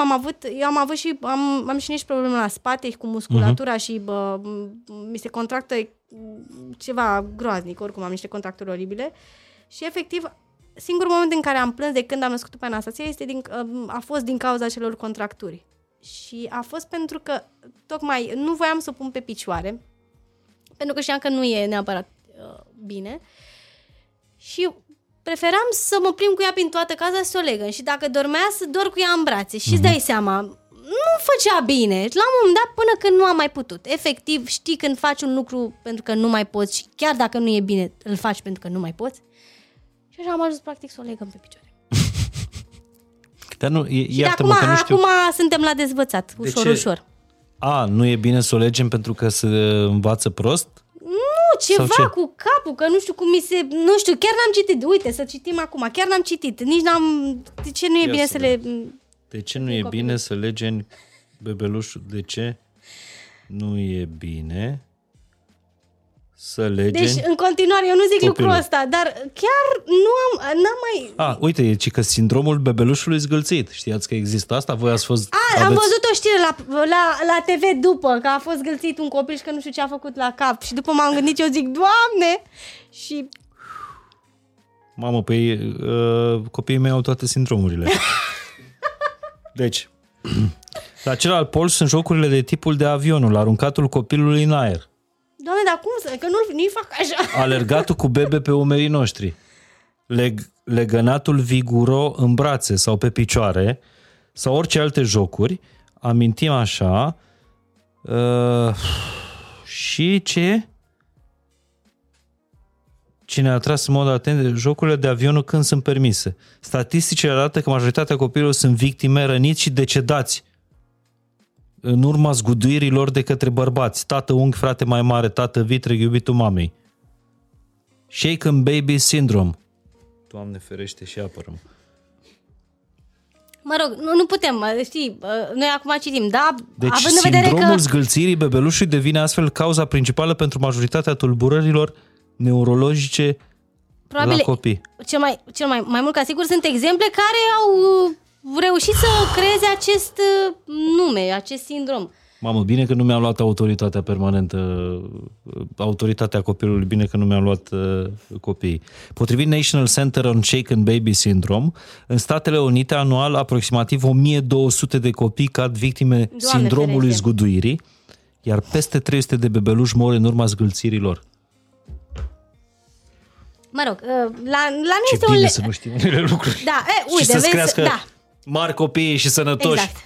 Asta ce ziceam și la... Dar oare la 18 ani, că, uite, apropo de relația tată-fică, la 18 ani, fetele mele oare poate să mă dea în judecată pentru că le-am făcut avion când erau mici? Nu știu asta. Nu știu. Ar trebui să te interesezi și deja să începi să vorbești cu ele. Uitați, fetelor, eu v-am făcut avion când erați mici. Acum... Nu, că mai bine să nu știe, că poate... Uite, eu n-am știut și n-am dat o judecată pe mama. Un lucru pe care știu că l-am de la tată, eu și fur foarte mult și din experiențele altora. Eu dacă aud la cineva, eu mă gândesc, omul ăla s-a întâmplat așa, chiar dacă nu, acum nu trăiesc după ce li s-a întâmplat altora, dar ascult foarte mult și procesez informația și mă gândesc, ok, asta trebuie să am eu acolo și dacă vreodată am nevoie de această informație, o scot când am nevoie de, știi, sau... Mă gândesc și, da, cred că am și chestia asta la tată, să simt omul de lângă mine, să-mi dau seama ce își dorește, am căpătat și s-a dezvoltat clar în timp și unele lucruri oricum eu merg și acum, tot ce mi se întâmplă, eu cred că Dumnezeu vrea să se întâmple așa, adică și piesa cu Carla's, Dumnezeu a vrut să se întâmple așa, n-am făcut nimic, pur și simplu am mers la niște. Ba da, ți-ai văzut de treabă. Da, dar asta am făcut mereu. Asta fac mereu și câteodată am avut de toate, câteodată nu și tocmai de aia nici nu mai sunt, știu, eu nu poate la început eram înfocat așa să reușesc, acum și pe partea internațională să știi că nu alerg după succesul ăla, pentru că mi-am dat seama că am alergat ceva timp și nu am reușit și pentru cred eu ca următorul pas care, nu știu, va pune o cărămidă importantă, să zic eu, în drumul meu spre cariera internațională, cred că va fi momentul în care eu las lucrurile de la sine. Și mă concentrez să fac muzică, un lucru pe care îl fac de când mă știu și, într-adevăr, totul pornește de la muzică. Crezi că ai fost mult prea încordată în anii ăștia? Încordată în sensul de, mamă, să-mi iasă, să fac, să dovedesc. Nu, dar nici n-am mai încercat real, nici n-am mai încercat piese internaționale. Acum... Nu. Tu ca personaj al propriei tale povești. La început am fost. La început. Primii 2 ani. Știi că omul încordat se vede. Nu, până la când am lansat eu piesa Ceasul. cred că până la 16 ani. Uh-huh. După 16 ani a fost un moment în care nu mi l-am mai dorit deloc. Ce? Succesul internațional. Ah, ok. Era plecat din capul meu, nu mai gândeam. Pentru mine nu mai eram, doream pur și simplu să fiu regină în țara mea și după, dacă sunt regină și în partea cealaltă, știi, decât să fiu așa cât un pion important în mai multe țări, prefer să fiu undeva bine. Uh-huh. Un lucru pe care și acum îl gândesc. Dar cu Memories ai avut concerte în alte țări? Nu, n-am avut. Păi nici nu, n-am, adică n-a trecut. Dar era o piesă care cred că ar fi fost foarte ușor licențiată, cel puțin în zona noastră de Europa. Nu a fost licențiată Rusia, unde trebuie. Acolo s-au oprit lucrurile, pentru că nu a fost licențiată unde trebuie. Acum, după mulți ani de zile și pentru că am învățat cumva un pic această industrie și am auzit și eu cum se fac lucrurile, asta este concluzia. Că atunci nu a fost... Și că nu a fost momentul. Clar, nu a fost momentul. Nu eram pregătită, cred. Nu eram pregătită. Iată. Pur și simplu. E ceva ce ai vrea să perfecționezi, dar asta a perfecționa sună un pic pretențios. Să, nu știu, să faci un acord fin, să schimbi la tine în următoarea perioadă sau să, la tine, personal, nu neapărat profesional. La ce ai vrea tu să lucrezi? Să nu mai pese atât de mult în general de părerea altora, pentru că chiar dacă poate dau impresia că nu mă afectează unele lucruri din mediul online, în real pe mine mă deranjează unele lucruri și de multe ori mă consum și încerc să explic poate în mediul online, dar nici măcar că nu mai explic. Făceam asta la un moment dat, dar acum mă rezum la a da bloc dacă se întrece, adică într-o notă urâtă modul de exprimare. Un comentariu sau niște comentarii negative îți pot reteza, nu știu, bucuria unui succes. Mă uitam acum la joci în Romina VâtăMâie, rolul principal. Te-au dărâmat comentariile negative? Nu m-au dărâmat, dar îmi pare rău că oamenii pe mine nu m-au văzut neapărat nu toți, că mulți mi-au dat și am primit o mulțime, știi, hai să nu generalizăm, o mulțime de comentarii bune, dar unii din ei au văzut doar faptul că eu am avut o asociere cu niște oameni care sunt oameni care muncesc enorm de mult. Enorm de mult. Când zic că muncesc enorm de mult, chiar muncesc. Că și merită un loc. Că nu încearcă să pune locul nimănui. Și că real, eu am cântat ce am știut eu să cânt. Nu m-a auzit pe mine nimeni încercând să cânt ceva ca să... Nu știu, să arăt eu că știu să cânt și acel gen muzical. Și că eu totuși mi-am păstrat, adică eu mi-am văzut de rolul meu. Când am făcut colaborarea, am colaborat și am colaborat într-o notă foarte frumoasă și a ieșit ceva foarte frumos, zic eu. Și că ce s-a întâmplat în cinema, că ce se întâmplă, că ce oameni vin, asta face parte, cred eu, și din faptul că atunci când ai atât de multe intrări și reușești să aduci atât de mulți oameni în cinema, se pot întâmpla, adică e inevitabil, dar asta nu are nicio legătură nici cu mine, nici cu producătorul filmului și niciun caz cu restul actorilor. Că, real, toată lumea a muncit enorm de mult. S-a făcut un film comercial, asta cred că n-au înțeles foarte mulți oameni. Romina VâtăMâie este un film comercial în primul rând, un film destinat adolescenților. Are o poveste cu adolescenți. Are muzică. Și aici a fost problema, că a venit la filmul ăsta, tocmai pentru că erau foarte multe nume pe afiș, au venit foarte mulți oameni din afara targetului filmului. Dar și ei sunt pe această planetă și ei trebuie să trăiască. El este un film cu mesaj pentru adolescenți, poveste pentru adolescenți, mesaj, așa cum vin muzică. Fanii mei au venit la filmul Romina VâtăMâie. Așa și celelalte persoane, celelalți artiști, așa au și fanii lor care au venit să-i vadă. Este perfect normal să se întâmple asta. Adică eu cred că Romina a reușit ceva ce n-a reușit niciun film românesc, să adune absolut toate genurile muzicale la un loc, toți oamenii, toate tipurile de oameni, da? Și se aducă la film, să se bucure. De ce? De ce am reușit noi să facem un film așa cum am putut și cum într-un timp extrem de scurt, pentru că Romina a fost filmată în timp record, adică și între concerte. Septembrie-octombrie.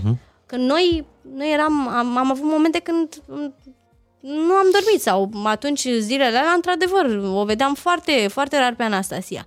Mi-am asumat lucrul ăsta și pentru că mi-am dorit enorm de tare și am simțit că este un punct important pentru cariera mea, am vrut să-l fac. Nu mai contează că m-am chinuit și nici nu mai trebuie să spun detaliile astea. Așa am vrut eu și punct.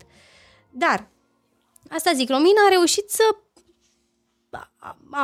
A fost foarte multă muncă în spate și din partea mea și din partea lui Bogdan. Bogdan era la fel ca mine. Noi n-am reușit și m-am mutat zilele de filmat pentru că nu reușeam să ne întâlnim noi, pentru că el avea concert când aveam și eu și când aveam eu o zi liberă, el trebuia să plece după și eu la Anastasia sau, mă rog, invers. Adică o încurcătură. A fost foarte greu. Cred că echipa la un dat nici nu mai putea cu noi, cu programul nostru, pentru că era greu. Nimeni n-a pretins că e un film care să candideze la Ursul de Aur, la...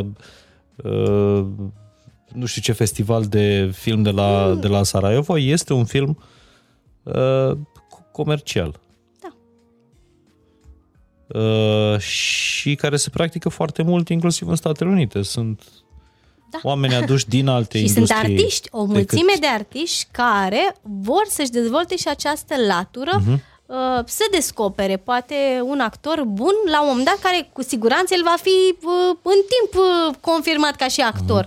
N-am eu pretenții acum să mă confirme pe mine cineva și acum să mă ia pe mine toată lumea să joc în filme. Nici n-aș avea timp să joc în toate filmele.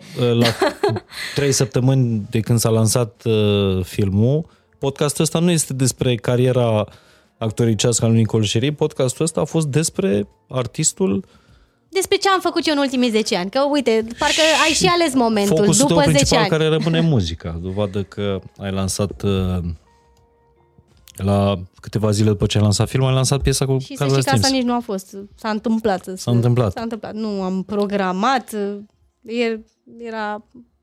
Voiam să lansăm în ianuarie și ulterior, până să lansăm filmul, am hotărât să fie data de 13, pentru că 13 pentru mine este un număr norocos.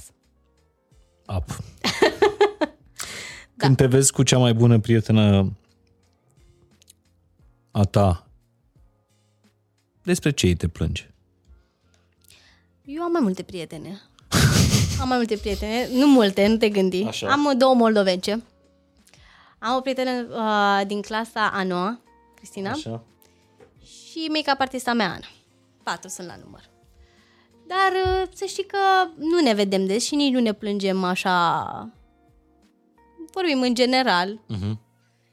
Și...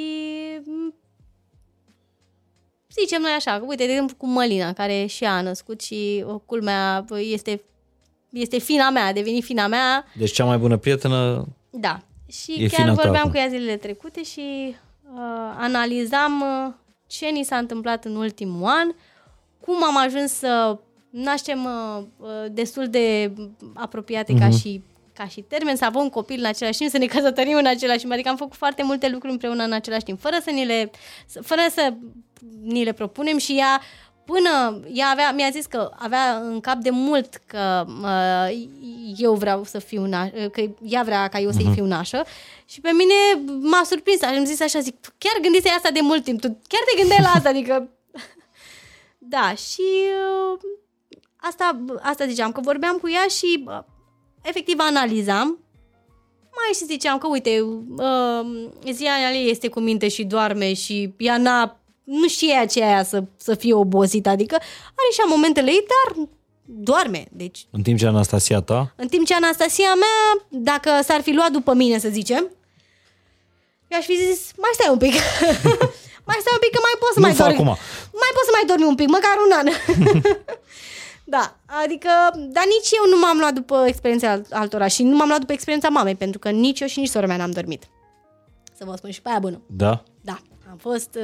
sora mea n-a dormit un an și eu n-am dormit 6 luni. O să faci al doilea copil, nu o să dormi iară nici în următorii ani? Nu pot să-i compar. Nu știu, o să fac al doilea copil după ce cred eu că mi-am îndeplinit câteva scopuri din punct de vedere, așa, când mă gândesc la cariera mea. Adică mai ai debifat niște lucruri? M-am debifat. Dar tot așa lucruri. O să-l programezi? Adică o să știi... Păi, în ce lună se va naște? Dacă Doamne ajută, sunt sănătoasă în continuare și o să reușesc să-l programez și pe cel de-al doilea, m-aș vrea să fie zodiac leu. Deci da. Bine, încă putem vorbi că am eu un leu mic acasă. Ok, deci încă vezi, încă poate se pătrează copilul din mine, că prin lucrurile astea eu mă simt așa copil, adică creează... Poate totuși alege altă zodie, nu știu. Da, nu știu, mie îmi place zodia tatălui meu, pentru că tata e leu, chiar dacă de multe ori m-am contrazis cu el și când avem un subiect pe care să nu fim de acord, iese un pic, iese, dar îmi place, îmi place. Deci, dovada... cea mai bună a faptului cât de în control este Nicole Cherry și câtă maturitate și viziune cumva pe tabla asta de șah a vieții ei are, e asta cu programarea copilului. Deci nu i-a ajuns să-și promoveze primul copil astfel încât să se nască, dacă nu de ziua ei. Sau poate zice Anastasia, alege Anastasia zodia. Eu o să o întreb, mami, deci ce vrei să fie? Deci asta e cea mai bună dovadă că Nicole Cherry s-a făcut mare. Și chiar dacă noi o vedem în continuare o copilă sau industria o vede o copilă, cred că merită mai mult decât asta. Iar când te vezi data viitoare cu psihologul, auzi. Am făcut și terapie, Mihai, am fost și pe acolo, știu, am făcut și terapie. Bine, atunci dacă te mai duci la psiholog, uite, îți dau o sticlă de... De obicei vorbesc pe FaceTime, că nu avem timp altfel. Așa, îți pui un pahar de roze verite de la Beciul Domnesc. Perfect. Mândria Podgorilor Moldovei și partenerul nostru și în 2023. Uite, oricum îmi place roze, să știi, mereu pentru roze. Tine l-am ales, da? Așa l-am ales. Și aici ce scrie? Stai că am văzut ceva. Mândria... Aha, ok. Mândria Podgorilor Moldovei. Și aici scrie fain și simplu. Foarte drăguț. Dacă n-ai luat un trofeu în ultima vreme, poți să îl folosești ca trofeu. Am luat. Ai tot luat, nu? Cel mai bun artist în TikTok. Da. Am luat acest premiu. Artist în TikTok? Da, artist care creează content pentru TikTok. Păi, pentru că sunt artisti influencer, îți dai seama, da. Dacă ai făcut J Balvin cu telefonul în frigider. Am ce să fac, eu știu că am dat lovitura și că mulți au rămas așa, îți dai seama. Care e cel mai vizualizat TikTok al tău? Nu la cu Balvin. Nu? Știu că asta că ai crede inițial, dar nu. Nu. Uite, cel mai vizualizat TikTok al meu are 1,8 milioane de... Ia să vedem, eu am aici spectatori, deci, mai vizualizat și dintr-un TikTok podcast fain și simplu.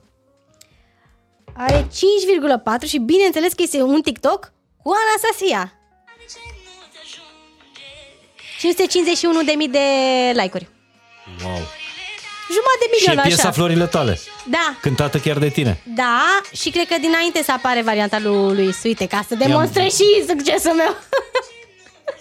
Oricum, în general, pe piesa... Deci ca să facă 555.000 de like-uri, trebuie să aibă foarte mulți spectatori și din afara țării. Nu, că n-am aici internațional nimic. E tot după România. Da? Da. Nu, uite, semeni cu... Nu știu cine, Doamne, ce minunăție, scumpete micuță.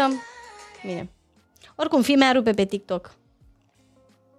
Asta când scoate hainele din mașina de spălat. Dacă vrei, putem să și încheiem podcastul. Da, gata. Cum te simți tu? Sau să deschidem vinul ăsta roze verite de la Beciul Domnesc, cărora încă o dată vreau să le mulțumesc că le-a crescut în primul rând Podgoria și anul trecut și că pe lângă struguri cultivă și relația cu podcastul ăsta, chiar ne ajută partenerii noștri din fiecare săptămână.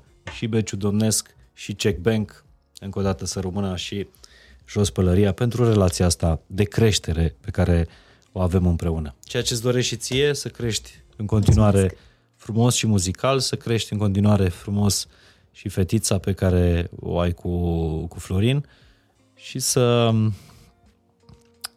crești numărul de vizualizări pe TikTok. Doamne ajută! Eu vreau pe YouTube să-l cresc. Pe YouTube vrei? Da, pe YouTube. Ce? Păi să am și eu ceva așa, big. Big înseamnă peste, uite, hai, puneți o dorință. Peste, că adică... Sute de milioane, nu vorbim la... Sute de milioane. Și piesa, cea mai mare piesa ta pe YouTube, care e acum? Cred că în continuare dansează amândoi. Cât are? nu știu, nu mai știu cât are. Peste 50 de milioane? Da. Și piesa cu Connector are multe. 71 de milioane. Da. Super. Cel mai vizualizat podcast al meu, eu credeam că sunt tare. Da, cu doctorul Constantin Dulcan are 3,3 milioane. Și eu credeam că sunt... Eu cred că este enorm. Pentru un podcast, da. Mulțumesc mult de tot. Mulțumesc și eu. Nicole, te îmbrățișez. Mulțumesc. Exact cum scrie pe agenda asta pe care am primit-o de la CEC Bank, we are all made to grow. Suntem făcuți să creștem și dacă putem să o facem împreună și să vă fie de ajutor podcasturile astea pe care le facem săptămânal, atunci mulți ani fain. Ne auzim săptămâna viitoare.